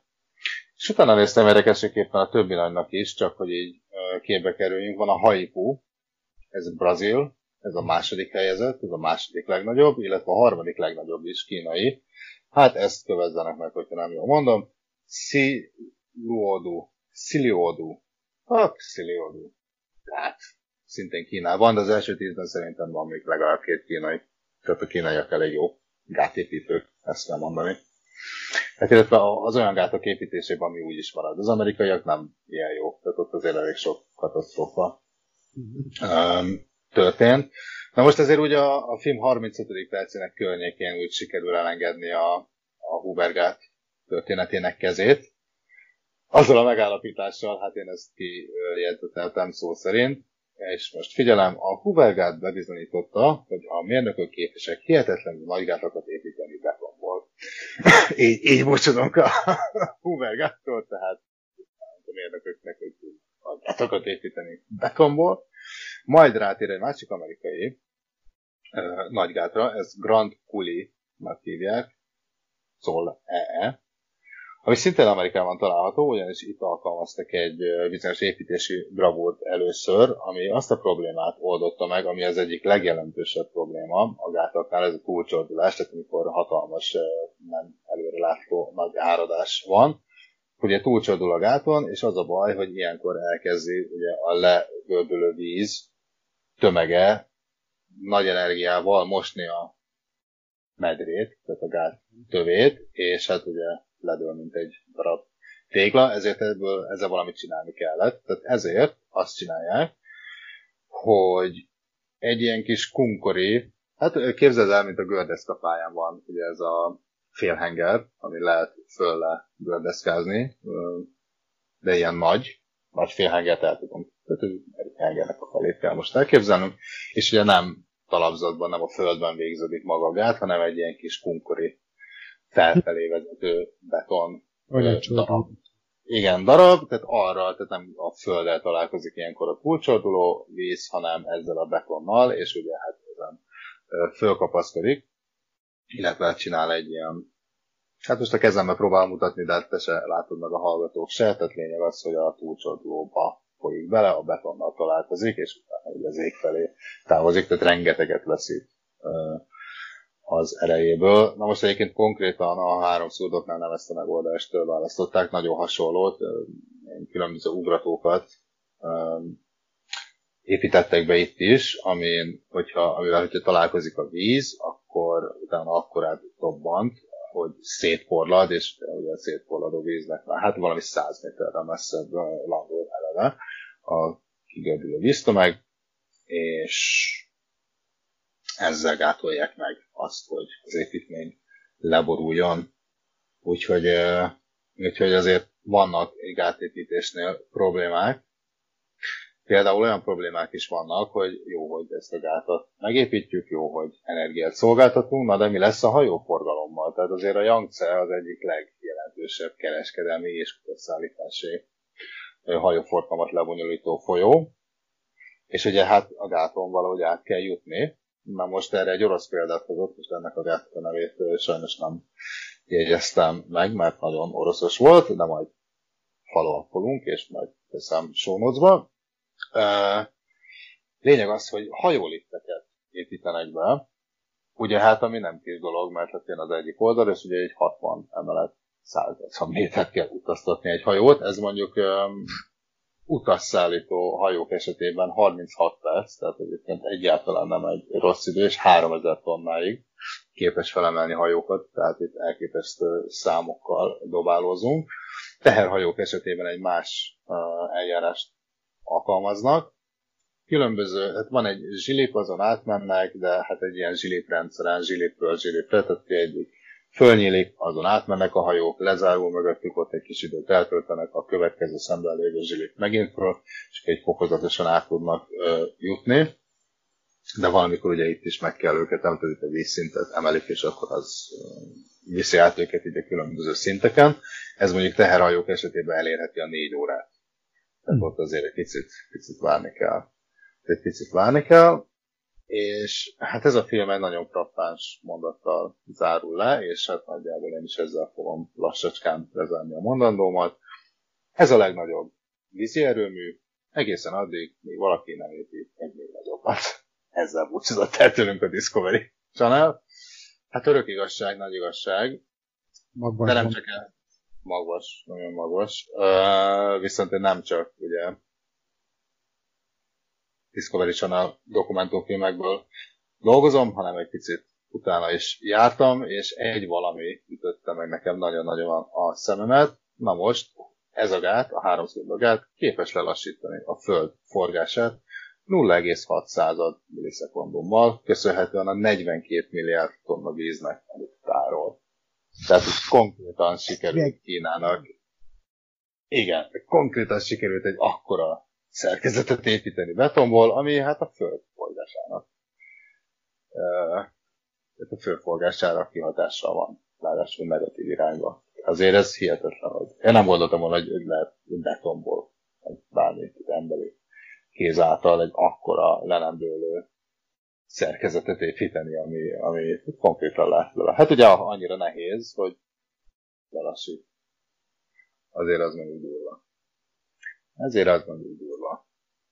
Én is gratulálunk Kínának, és én azt mondom, hogy gratulálunk a hallgatóknak is, ha még így lassan négy óra elteltével velünk vannak, mondjuk ez talán még a vágás után változhat. Úgyhogy én azt javaslom, hogy vegyünk egy nagyon könnyes búcsút, de nem örökre. Két hét múlva újraadás, az már a harmadik adás lesz. Én mit szeretnék még elmondani, hogy utol lehet minket érni, hogyha adásig nem tudjátok kibírni, akkor lehet nekünk írni. Lasteras Podcast kukac gmail.com-on, illetve Facebookon, ha rákerestek, hogy Lasteras, minket találtok, Instagram, Lasterasra rákerestek, minket találtok, illetve a podcast.com-on, ha Lasterasra kerestek, ott is minket találtok, úgyhogy jönnek, jönnek szépen a tartalmak. Köszönjük szépen, hogy meghallgattatok, én köszönöm szépen Krisztiánnak is, hogy ismét szakértője volt gyakorlatilag minden témának, amit csak fel tudtunk sorolni, úgyhogy én részemről nagyon szépen köszönöm még egyszer mindenkinek, aki itt volt, és két hét múlva újra, újra jön a Lasteras. Én most búcsúzom. Krisztián, neked átadom a szót, én innentől úgy is érzem, hogy elpárologtam. Köszi, és sziasztok! Én is köszönöm a figyelmet mindenkinek, és két hét múlva újra Lasteras.